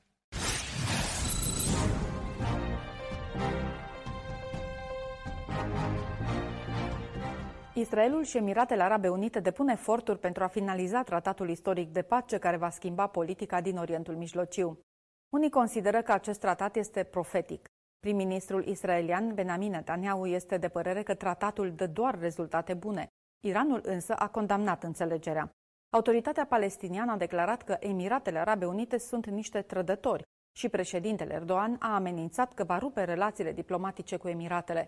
Potrivit expertului în politicile Orientului Mijlociu, Joel Rosenberg, acest acord are nuanțe profetice. Vedem în cartea lui Ezechiel, capitolele treizeci și opt și treizeci și nouă, ceea ce este cunoscut ca războiul escatologic din viitor între Gog și Magog. Statele arabe se comportă în mod pașnic față de Israel. Israelul este reconstruit, este pașnic, prosper, calm, sigur. Apoi se formează o alianță între Rusia, Iran și Turcia împotriva Israelului. Deși Rosenberg nu crede că războiul între Israel, Gog și Magog este iminent, el spune că Orientul Mijlociu se îndreaptă spre acea direcție și că creștinii trebuie să se roage pentru pacea Ierusalimului.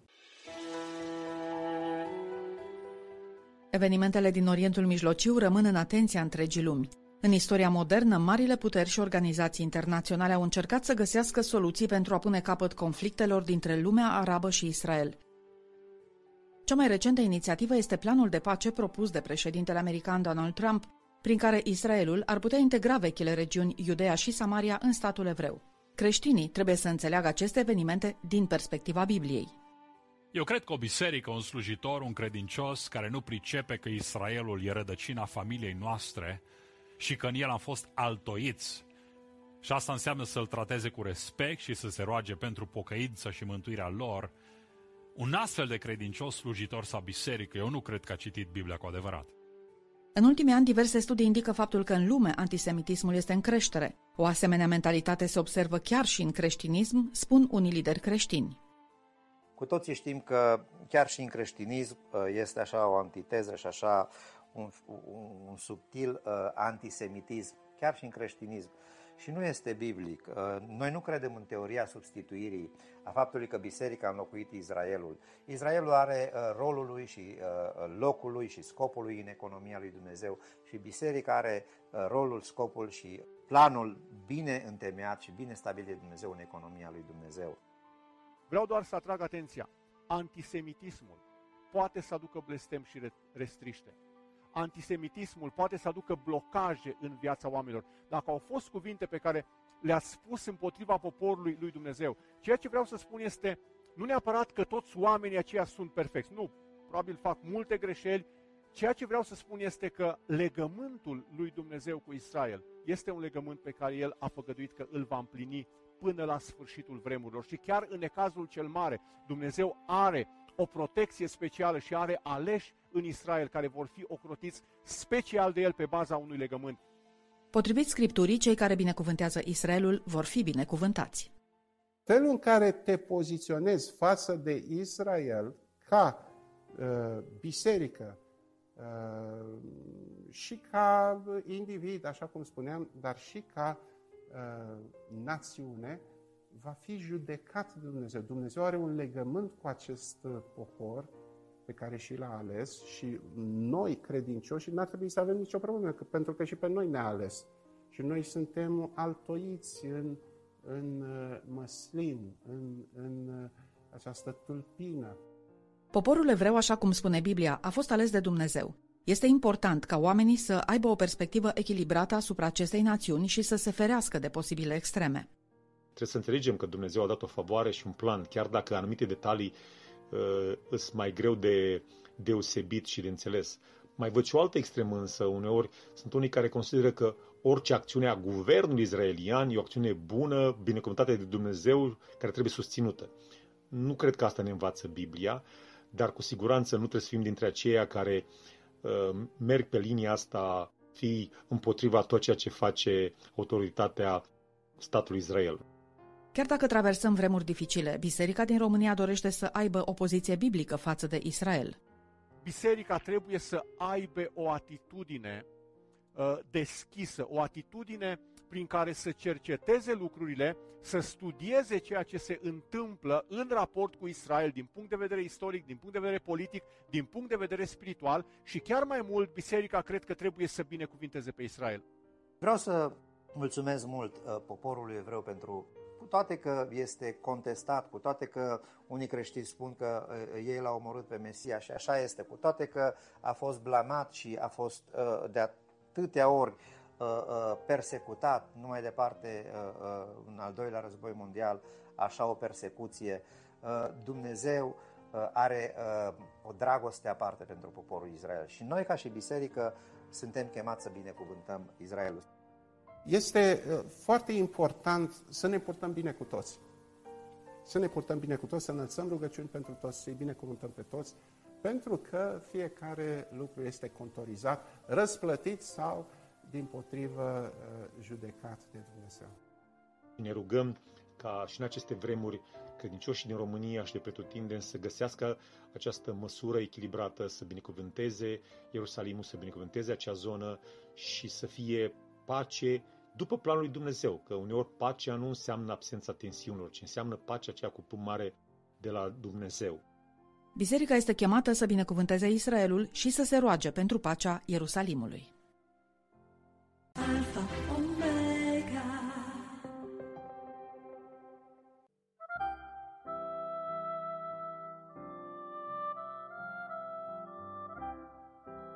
Gânduri pe portativ.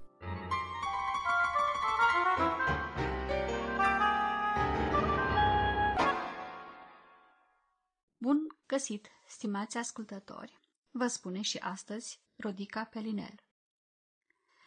Mă bucur pentru că, din nou, am prilejul să vin înaintea dumneavoastră cu o invitată specială în cadrul rubricii noastre, invitată care de fapt a fost prezentă și la ediția anterioară a acestei rubrici. Ea se numește Setiana Răducan, este o prietenă de-a mea care are o poveste de viață de-a dreptul emoționantă și impresionantă, în care se vede mâna bună a lui Dumnezeu cum o însoțește la fiecare pas. Vă invităm, în continuare, să ascultăm ce ne mai povestește Setiana. Rămâneți cu noi și audiție plăcută!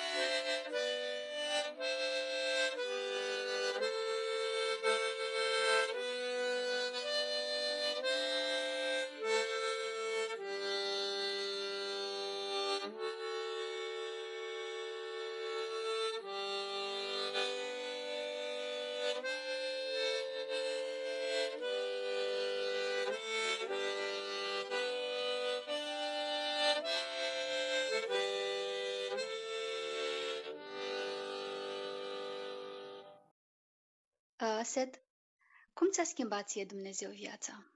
Cum erai înainte? Cum ești acum? Sau? Da. Uh, viața mea este încă, încă într-un proces de, de schimbare, într-un proces continuu, dacă aș putea să spun așa. Uh, să știți că spiritul acesta de competiție a fost foarte greu de lăsat deoparte. Foarte greu. Pentru că am fost crescută cu acest spirit ca și când aș fi într-un maraton continuu. Continuu, într-un maraton efectiv care nu se, nu se oprește nici ziua, nici seara, nici noaptea, nici nici când. Deci tot timpul să fii cel mai bun în absolut cele mai mici detalii. Așa că pentru mine a fost destul de greu să învăț să las pe Dumnezeu să mă ajute și să mă ghideze în cele mai mici lucruri. Pentru că, deși sunt cu un handicap fizic, vreau să vă mărturisesc că mi este foarte greu să accept ajutorul celor din jurul meu.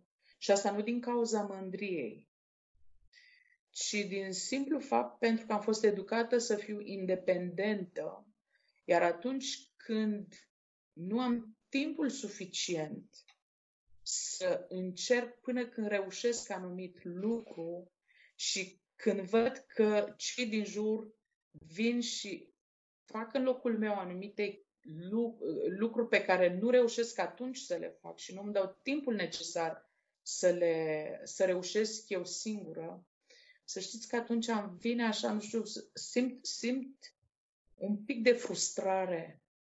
Simt un pic de frustrare și parcă sunt supărată pe mine însă.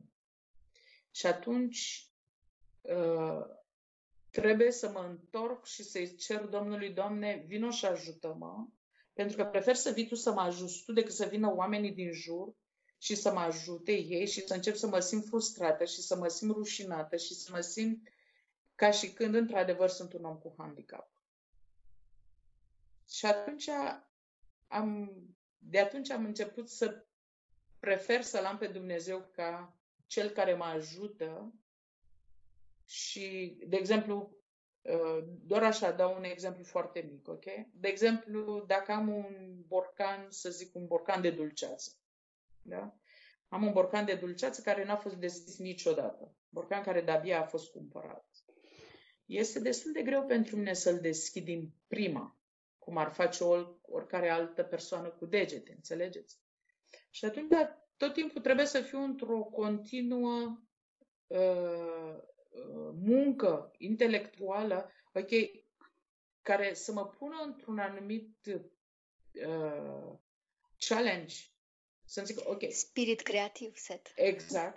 Ceva de genul, ok, ai două, ai două alternative. Te uiți la borcanul care e închis și nu-l atingi pentru că nu poți, sau găsești o altă metodă să-l deschizi.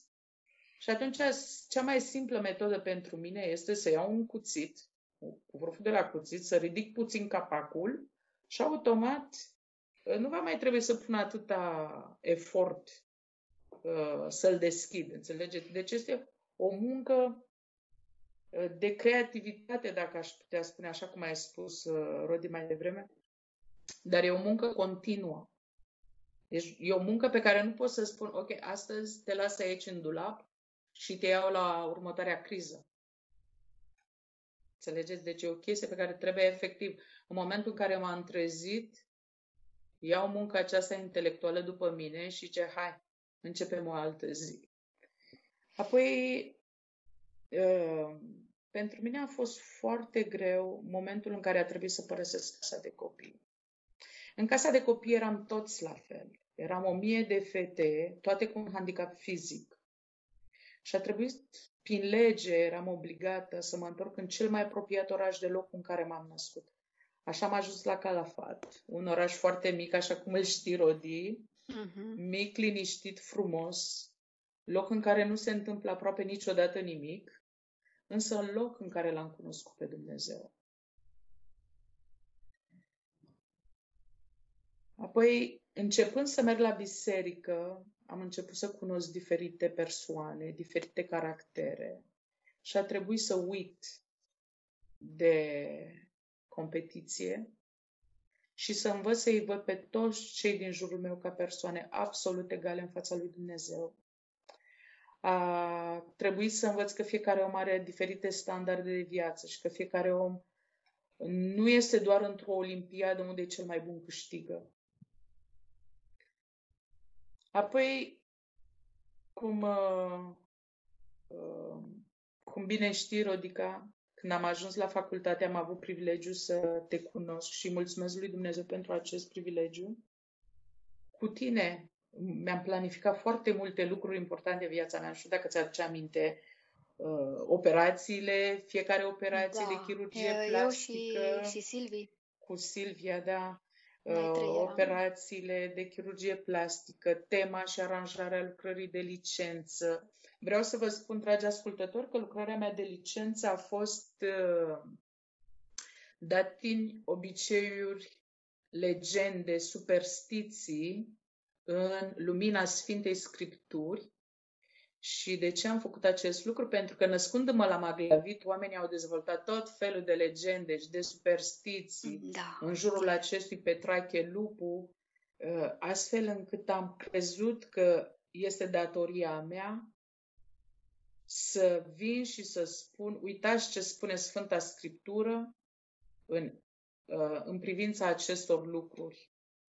Deci, chiar cu reportofonul tău a trebuit să fac niște înregistrări când am fost pe teren la Maglavit și am întâlnit diferiți oameni, uh, diferiți profesori de la Maglavit cu care am stat de vorbă uh, pe tema aceasta, Petrache Lupu, minunea de la Maglavit. Da.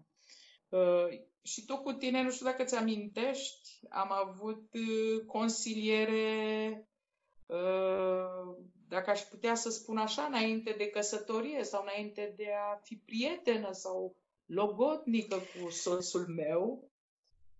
Țin minte că noi ne-am cunoscut pe internet, eu cu soțul meu, și la un moment dat își ceream tot felul de... Îmi amintesc. Uh, tot felul de... Da, nopți nedormite, consiliere, peste discuții. consiliere, discuții, întâlniri, da. Ce să spun? Toate aceste lucruri la un loc uh, nu sunt altceva decât binecuvântări din partea lui Dumnezeu, care n-au fost doar pentru atunci, însă care sunt și pentru acum, pentru că noi am rămas, chiar dacă suntem la nu știu câte mii de kilometri distanță, noi am rămas prietene și, așa cum știi, cred că cel puțin o dată pe săptămână sau cel puțin o dată la două săptămâni, tot ne auzim. Da. Și fiind și aici, dar tu știi că uh, ți-am împărtășit și cele bune și cele rele prin care am trecut pe aici. Probabil că pentru o vreme ca aceasta, pentru venirea mea și locuirea mea în Canada, Dumnezeu te-a pregătit atunci pe tine, pentru că în societatea aceasta individualistă unde trăiesc acum, sincer, din punct de vedere intelectual, nu prea faci față. Nu prea faci față. Pentru că este o societate care efectiv te face să te simți gol. Este o societate căreia nu-i pasă ceea ce trăiești, ceea ce ți se întâmplă. Atâta timp cât ești bun de muncă, totul e ok. În momentul în care se întâmplă ceva, deci ei te înlocuiesc imediat, nimeni nu mai are nevoie de tine, ești ca o piesă uzată, nimeni, absolut nimeni nu mai are nevoie de tine. De aceea, în momentul acesta, în, sunt foarte multe case de bătrâni, și nu doar de bătrâni, ci case, rezidențe, unde oamenii care nu mai fac față societății sunt uh, nevoiți să apeleze la aceste rezidențe, unde stau pur și simplu, cum ar fi la noi în România, azilurile. Da. Da. Și tu care erai și în facultate uh, extrem de dinamică, de activă, implicată în tot felul de grupuri, e de înțeles da. De ce acum îți este atât de greu. Uh... Mi-este foarte greu pentru că, așa cum știi, sunt, sunt uh, o persoană foarte sociabilă. Sociabilă, exact. Și foarte sociabilă. Aveai foarte mulți prieteni și oameni și te căutau. Și... De, de, de cele mai multe ori nici nu știu de ce oamenii veneau lângă mine, pentru că nu știu dacă ți-aduce aminte unde eram eu, acolo se strângeau și grupurile. Niciodată n-am înțeles de ce. Păi nu, ai tu un fel al tău de a fi, de a aduna oamenii în jurul tău. Așa că mai bine m-aș fi înscris în politică. Set, aș vrea să ne vorbești despre ființa cea mai specială din viața ta. Să ne vorbești despre relația ta cu Willy. Cum a fost uh, întâlnirea voastră, așa pe scurt? Da. Uh, cum este viața ta cu Willy? Willy este o persoană deosebită pe care uh, am fericirea de a-l cunoaște personal, chiar dacă vorbim un pic mai greu pentru că eu stau mai prost la capitolul engleză, dar simt uh, de câte ori am ocazia să vorbesc cu el căldură și bucuria aceea de a, de a mă auzi românește și el în engleză. Așa comunicăm noi, când mai știe da. El câteva cuvinte, cât mai știu eu. Și legăm câte ceva. Dar simt bucuria de a, mă, de a ne auzi și de a ne recunoaște ca și persoane apropiate. Da, pe soțul meu, pe William, așa cum îl știu toți, Willy, l-am cunoscut în două mii doi pe Yahoo Messenger, pe atunci era mare, în mare vogă chat-ul, Messenger-ul. Eram la o discuție pe Messenger cu doi oameni musulmani. Tocmai fusese, înainte cu un an, cred, atentatul acela din America pe unsprezece septembrie și eu eram într-o discuție cu doi americani musulmani din, din Statele Unite, care îmi spuneau că, uite, da, voi creștinii băgați pe toți musulmanii în aceeași poveste și nu suntem toți vinovați de ceea ce s-a întâmplat, că și noi am pierdut oameni dragi și nouă ne pare rău și așa. Și fiind în discuție cu acești doi musulmani, uh, uh, soțul meu, actualul meu soț, uh, a intrat și el, pentru că noi discutam pe o fereastră de asta publică, unde toată lumea avea acces la discuție, și a intrat și el și uh, oarecum mă susținea în ceea ce spunea, pentru că le spuneam celor uh, doi oameni, le spuneam, uh, nu toți creștinii sunt gata să-i acuze pe toți cei care sunt de religie uh, musulmană, nu, nu, nu, nu suntem toți răi ca să dăm cu pietre în absolut oricine, să zicem, a, voi musulmani, voi ați omorât pe americani și ați făcut asta și asta. Nu. Uh, și atunci soțul meu încerca să le zică, da, ea are dreptate, uite, nici eu nu sunt de acord cu chestia asta și, și eu cred că sunt foarte buni, sunt foarte mulți oameni musulmani care sunt oameni de treabă și uh, așa, mai departe. În final am, ră, am rămas, ne mai întâlneam din când în când, povesteam eu și cu, cu William, după ce, le, după ce uh, După ce terminasem de vorbit cu cei doi oameni uh, musulmani și la un moment dat m-a întrebat dacă mai vreau să ne mai întâlnim, să povestim. Mi-a spus că sunt un om foarte ocupat și că nu prea am timp și așa mai departe. Uh, scuze, înțelegeți? Așa și uh, într-un final, pur și simplu, uh, după ce am terminat cu admiterea la master, asta prin două mii trei, atunci, fără să-mi dau seama, am trimis un e-mail la toată lumea. Știți, acele faimoase e-mail-uri angro. Uh, și am scris la toată lumea, mulțumesc mult pentru rugăciuni, uh, am trecut cu bine admiterea la master, uh, aștept să vină luna octombrie să merg la cursuri. Eu, fără să-mi dau seama că acel e-mail va ajunge și la William. Și, fără să-mi dau seama, m-am trezit că, zice, bă, acum, acum, terminând și admiterea și așa, îmi dau seama că e puțin timp. E adevărat? Și atunci n-am vrut să-l mint și am zis, ok. Zice, vrei să povestim? Și zic, da. Și atunci el a fost foarte direct. Zice, uite, eu nu vreau să stăm la povești doar așa ca să stăm la povești. Gândul meu este să mă căsătoresc cu tine. Și atunci am fost un pic șocată. Cum cineva care e pe internet vrea să căsătorească cu cineva care e într-un alt colț de lume, tot pe internet. Și pur și simplu a fost prima dată în viața mea când am simțit așa ca o electrocutare, așa, nu știu, nu, efectiv nu știu cum pot să o numesc, dar a fost așa o chestie care a trecut din cap până în picioare, așa. Și atunci am început să o iau un pic mai serios. Și țin minte că el mi-a zis, vrei să devenim uh, logodnici? Și atunci, sinceră să fiu, nu știu de ce i-am zis da. Pentru că știam că, din punct de vedere omenesc, nu știu ce șanse am fi avut noi să ne întâlnim. El din Nigeria, eu din România, el fără bani, eu fără bani. Și atunci am zis ok. Și atunci ne-am rugat și am zis, Doamne, dacă vine din partea ta, să rămână. E binevenit. Dacă nu vine din partea ta, cum a venit așa să plece? Și atunci țin minte că am fost cu tine, Rodi, ne-am dus împreună la Covasna.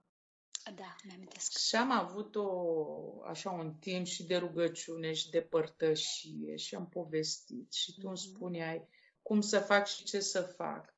Nu mai țin minte exact dacă la un moment dat el a schimbat un e-mail sau două e-mail-uri și cu tine, dacă ați nu, comunicat. Nu, nu, mai eu nu prea, minte. Eu cu engleza mea... Da, în orice caz știu că cu Sorin Prodan uh, a comunicat, pentru că Sorin era foarte curios să vadă ce fel de om este. Așa, și Sorin fiind uh, pastor și, mă rog, uh, el avea mai multe întrebări decât aș fi avut eu. Așa. Și automat țin minte că și tu mi-ai zis, măi, dacă vine din mâna Domnului, cum necum Dumnezeu îl va aduce. Și țin minte că am avut o rugăciune foarte simplă, clară și la obiect. Și am zis, Doamne, dacă vine din mâna ta, pe mine chiar nu mă interesează cu cine îl aduci, cum îl aduci. Știu decât un lucru, că din pământ, din iarbă verde, tu îl vei aduce. Așa că m-am trezit odată că fetele din cămin, prietenele mele, au început să vină la un moment dat cu tot felul de întrebări. Uite, n-ai vrea să dai un interviu pentru revista Căminului, pentru Institutul Baptist, n-ai vrea să te întâlnești cu, cu o asistență, o asistentă socială care lucrează cu copii cu handicap și orfani și nu știu ce, și că nu știe cum să se uh, relaționeze cu ei, n-ai putea să te întâlnești cu ea și să vorbești cu ea și să-i dai niște indicii cum să facă, cum să nu facă. Și am zis, mă, pe mine nu mă deranjează lucrurile acestea, eu vorbesc cu mare drag și sunt foarte deschisă la lucrurile acestea. Eu fără să-mi dau seama că între timp prietenele mele, ce făcuseră ele? Scriseseră o scrisoare la emisiunea de la T V R, Surprize Surprize, și intraseră în legătură cu Andreea Marin și că, de fapt, acea presupusă Uh, asistentă socială, de fapt nici nu era o asistentă socială, ci era una dintre așa numiții îngeri ai surprizelor, care se ocupa de cazul meu. Apoi, eu fiind foarte, um, foarte preocupată de faptul că timpul trecea și că în, încă nu aveam niciun semn concret din mâna lui Dumnezeu, din partea lui Dumnezeu, uh, că îl va aduce pe soțul meu cumva sau că ne va da banii necesari să mă duc eu la el sau așa mai departe. Uh, eram foarte preocupată, așa că nu, nu niciodată nu mi-a căzut, cum zice românul, nu mi-a căzut fisa. Înțelegeți? Niciodată n-am bănuit că prietenele mele ar face așa o, o surpriză pentru mine. Și mi-aduc aminte că la un moment dat una dintre prietenele mele, Livia, a venit odată la mine, Livia, și îmi zice: Auzet, cei de la Orange mi-au dat niște uh, minute internaționale în plus pentru că am încărcat cartela cu nu știu cât. Eu, neștiind cum era treaba și pentru că oricum nu eram uh, atentă la ce-mi povestea ea, uh, îmi zicea: n-ai vrea să consumi tu minutele alea ca să vorbești cu William? Ah, eu fericită, da, cum să nu?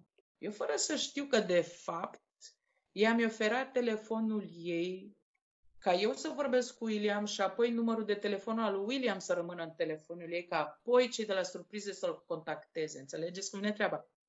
Așa că, în două mii patru, pe douăzeci și patru aprilie, ne-am întâlnit prima dată față în față la emisiunea Surprize Surprize. Poate vă mai amintiți, a fost de mai multe ori emisiunea da. la care a fost set. Cred că de vreo trei ori ai fost set la surpriză? Da, de trei ori, de trei ori, de trei ori. Uh, și la nuntă? Da, au fost și la nuntă.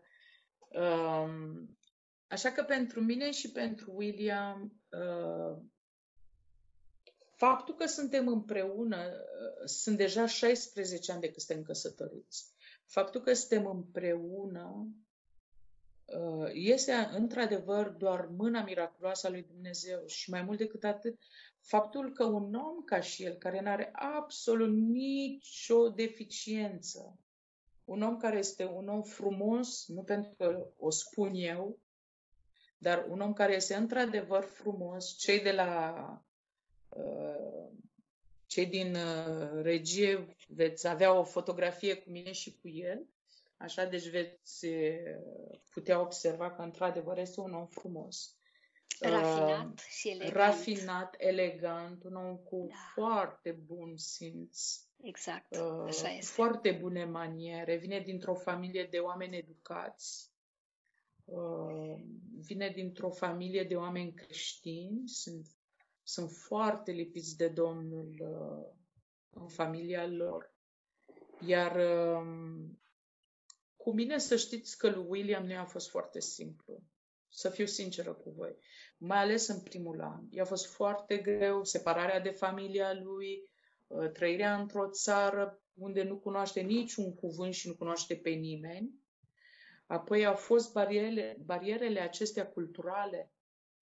Pentru mine a fost foarte greu la rândul meu pentru că eu încă încercam să traduc din românește în engleză. Nu reușeam, cel puțin în primul an, nu reușeam să gândesc în engleză. Și pentru că nu reușeam să exprim ceea ce vroiam, mă frustram și mă închideam la un moment dat și plângeam pur și simplu. Deci, ce să vă spun, în general, prietenii noștri, cei pe care putem să -i numim prieteni, sunt în România sau sunt în, în alte țări din lumea aceasta. De exemplu, avem foarte mulți în America, uh, familia care o avem în Nigeria, prietenii noștri care sunt prietenii noștri de aproape, să zic, o viață, sunt, sunt în România, majoritatea. Aici, în Canada, nu pot să spun că avem prieteni, însă avem cunoscuți, cunoscuți cu care ne înțelegem bine la servici și la biserică și foști colegi de școală, dar nu pot să spun că avem prieteni, pentru că aici este, viața este atât de uh, plină, în sensul că stai atâta timp la muncă și până te întorci, până nu știu ce, deci nu mai ai timp să relaționezi cu oamenii. Din nefericire. Și mai ales da. Că aici este și așa, nu știu, este ca o lege de asta nescrisă, nu poți să suni omul oricând. Dacă nu l-ai sunat până la șapte jumate seara, după șapte jumate seara nu mai sun pe nimeni. Și ca să ai o întâlnire cu cineva trebuie să-ți iei o programare. Și atunci, dacă tu ești prietena mea și nu pot să te sun când am nevoie de tine sau nu pot să te întâlnesc cât de repede posibil, da. Atunci nu știu, nu știu cum să o numesc. Însă de asta nu pot să, să-i numesc pe cei care îi cunosc aici, nu pot să-i numesc prieteni.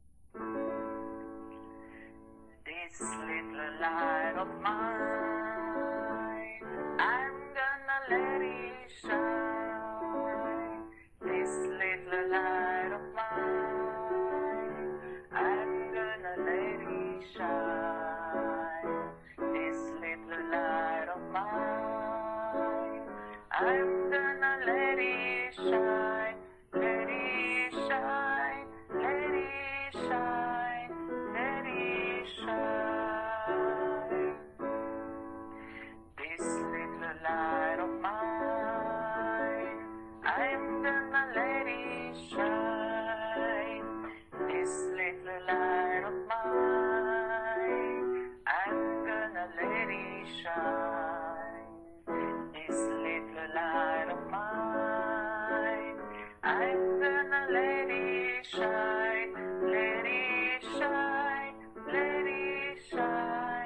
let it shine.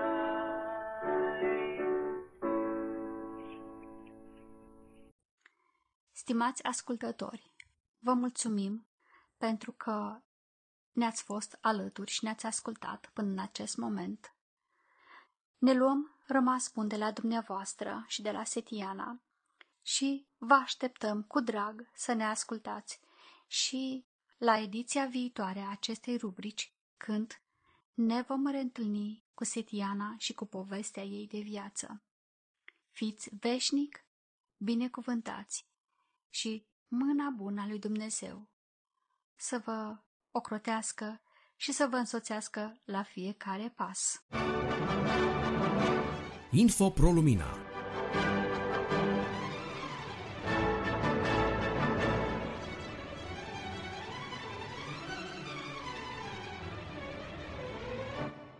În continuare, vă vom prezenta în cadrul rubricii Info Pro-Lumina recenzia a două cărți care vor fi disponibile în curând prin intermediul slujbei pe care o face Petrica Jurcuț împreună cu soția sa și cu sora Rodica Andreevici la Oradea, acolo unde se înregistrează cărți pentru nevăzători. Prima carte este Viața personală de credință de Peter Master. Aceste capitole încurajează și stimulează pe cititor să progreseze din punct de vedere spiritual, de la starea de a fi locuit de Duhul Sfânt la o viață de slujire dedicată, de la starea de a fi locuiți de Duhul Sfânt la starea de a trăi o viață de slujire dedicată. În ce sens la o viață de slujire dedicată? În ce sens putem simți prezența Domnului? Care a fost metoda Apostolului Pavel pentru creșterea în sfințenie? Cum putem identifica darurile noastre spirituale și cum ne putem bizui mai mult pe Domnul, păstrându-ne bucuria spirituală? Iată câteva dintre temele acestui tonic pentru ucenicii lui Hristos din ziua de azi. doctor Peter Masters este pastor la tabernaculul metropolitan din centrul Londrei, începând cu anul o mie nouă sute șaptezeci. Predicile sale televizate și radiodifuzate sunt săptămână de săptămână transmise în Marea Britanie pe Sky, U C B și în Statele Unite ale Americii. În viața personală de credință, Pavel pare să fi fost extrem de conștient de datoria pe care o avea față de Duhul Sfânt când a spus: vă îndemn, dar fraților, pentru Domnul nostru Iisus Hristos și pentru dragostea Duhului, ca în Roman cincisprezece cu treizeci, cum l-a iubit el pe Duhul Sfânt. În textul acesta, Pavel vrea să ne spună că dacă l-am iubit cu adevărat pe Duhul, nu l-am întrista, ci ne-am rugat mai mult ca oricând pentru înaintarea Evangheliei. Îndemnul de a nu îl întrista pe Duhul Sfânt este făcut în contextul trăirii sfinte, al dezbrăcării de omul cel vechi și al îmbrăcării cu cel nou. Vorbirea trebuie ținută în frâu, fie că e vorba de remarci lăudăroase, lumești, necinstite, exagerate, necurate și desfrânate, fie de cuvinte pline de amărăciune, bârfitoare și care rănesc. Cum îl întristăm pe Duhul Sfânt? Ignorând mostrările de conștiință pe care le pune acesta în noi și neglijând nevoia de a ține în frâu cuvintele sau faptele ofensatoare. Dacă suprimăm aceste imbolduri și păcătuim cu nepăsare, atunci, după o vreme, ele vor înceta să se mai facă simțite în conștiința noastră. Conștiința va deveni inactivă, iar noi vom cădea tot mai adânc într-un limbaj și o trăire păcătoasă, pierzând orice comuniune cu Dumnezeu și binecuvântările din partea Lui în mod similar. Dacă încetăm să ne mai rugăm pentru a fi buni, miloși și iertători față de alții, atunci îl întristăm pe Duhul care lucrează la dezvoltarea și aplicarea acestor virtuți în viața noastră. Efeseni patru, cu douăzeci și nouă la treizeci. Să ne mai punem odată întrebarea: oare n-am luat mult mai în serios impulsurile și îndemnurile conștiinței dacă ne-am aduce aminte și am trata cu seriozitate faptul că acela care lucrează la sfințirea și dezvoltarea noastră este Dumnezeul care locuiește în noi? Poate ne va fi de ajutor să luăm în considerare câteva dintre motivele posibile pentru care Duhul Sfânt este întristat de către noi. Primul motiv pentru care Duhul se întristează este pentru că El este Sfânt. Cel Sfânt este ofensat când aceea pe care îi locuiește preferă să se bălăcească în lucruri care pentru el sunt murdare și respingătoare. Cel pe deplin curat și sfânt vrea să-și facă locuința în viața noastră, dar noi întreținem și păstrăm în viața noastră gânduri și lucruri care îl rănesc profund. Duhul se mai întristează și în momente când ne socotim lucrarea pe care a făcut-o în trecut în sufletele noastre printr-o lucrare de regenerare. Duhul a fost cel care ne-a deschis inimile la mesajul Evangheliei, înmâind voința noastră împotrivitoare, deschizându-ne ochii la starea noastră spirituală precară, aducându-ne la o convingere profundă cu privire la păcat și arătându-ne pe Hristos Domnul ca singurul mântuitor. Apoi ne-am predat lui Hristos, ne-am încredințat lui, dar în prezent nu mai acordăm prea multă păstorire lucrării Duhului, iar în termeni practici de-abia dacă mai recunoaștem prezența Lui. Duhul se întristează și din pricina lucrării pe care Duhul a făcut-o pentru noi și El știe foarte bine ce preț a plătit pentru noi. Greutatea eternă a păcatului a fost luată de Hristos pentru a ne scoate din păcat. Dar cum îl răsplătim noi? Foarte adesea printr-o umblare inconsecventă, tratând cu ușurătate adaptarea la sfințenie și slujind cu ușurătate mai degrabă, urmând lucrurile firești. El ne aduce aminte constant versete din Scriptură, ne aduce aminte și ne învață să înțelegem Biblia. Experimentarea prezenței Domnului, scopul umbrării noastre cu Dumnezeu, încurajări spirituale, puterea rugăciune, adevărul mai presus de toate, armătura creștină, smerenia, esențial pentru binecuvântare, o viață de binecuvântare. Iată doar câteva din titlurile capitolelor acestei cărți. Următoarea carte este Tatuatorul de la Auschwitz de Heather Morris, care a fost un bestseller pe multiple platforme în mai multe țări și a rămas ca și cea mai bine vândută carte pentru douăzeci și șapte de săptămâni pe Amazon, New York Times și în multe, multe alte locuri, în multe alte țări din lume. Această carte este istoria adevărată a tatuatorului de la Auschwitz și a femeii pe care a iubit-o. Numele verzi albastre tatuate pe brațele bărbaților, femeilor și copiilor la Auschwitz a adus în viața acestor oameni o experiență aparte. El trebuie să își înțepe cu naționalii până la sânge, lucru pe care îl simte ca o profanare în fiecare din ei. Nici nu îndrăznește să-și ridice capul, dar în cele din urmă își ridică privirea și o întâlnește pe Gita, cea care avea să iubească. Coperta exterioară există și un fragment din uh, cartea propriu-zisă. Cartea, de asemenea, este disponibilă și în format text. Poșta redacției.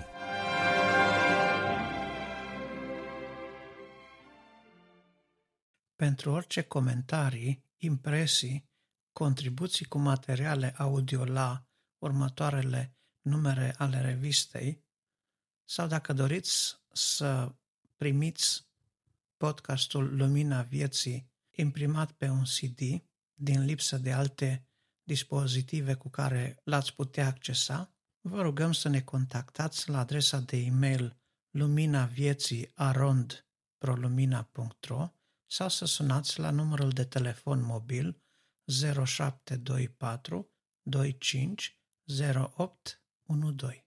Încă o dată numărul zero șapte doi patru, douăzeci și cinci, zero unu, optzeci și doi. De asemenea, ne puteți scrie prin intermediul formularului de contact de pe site-ul Pro-Lumina, care se găsește la double-u double-u double-u punct pro lumina punct ro slash contact. Suntem și pe social media, așa că dacă veți deschide Facebook și veți căuta după cuvântul cheie Pro-Lumina, veți găsi pagina noastră de Facebook. Vă mulțumim că ne-ați ascultat și așteptăm contribuțiile dumneavoastră. Dumnezeu să vă binecuvinteze!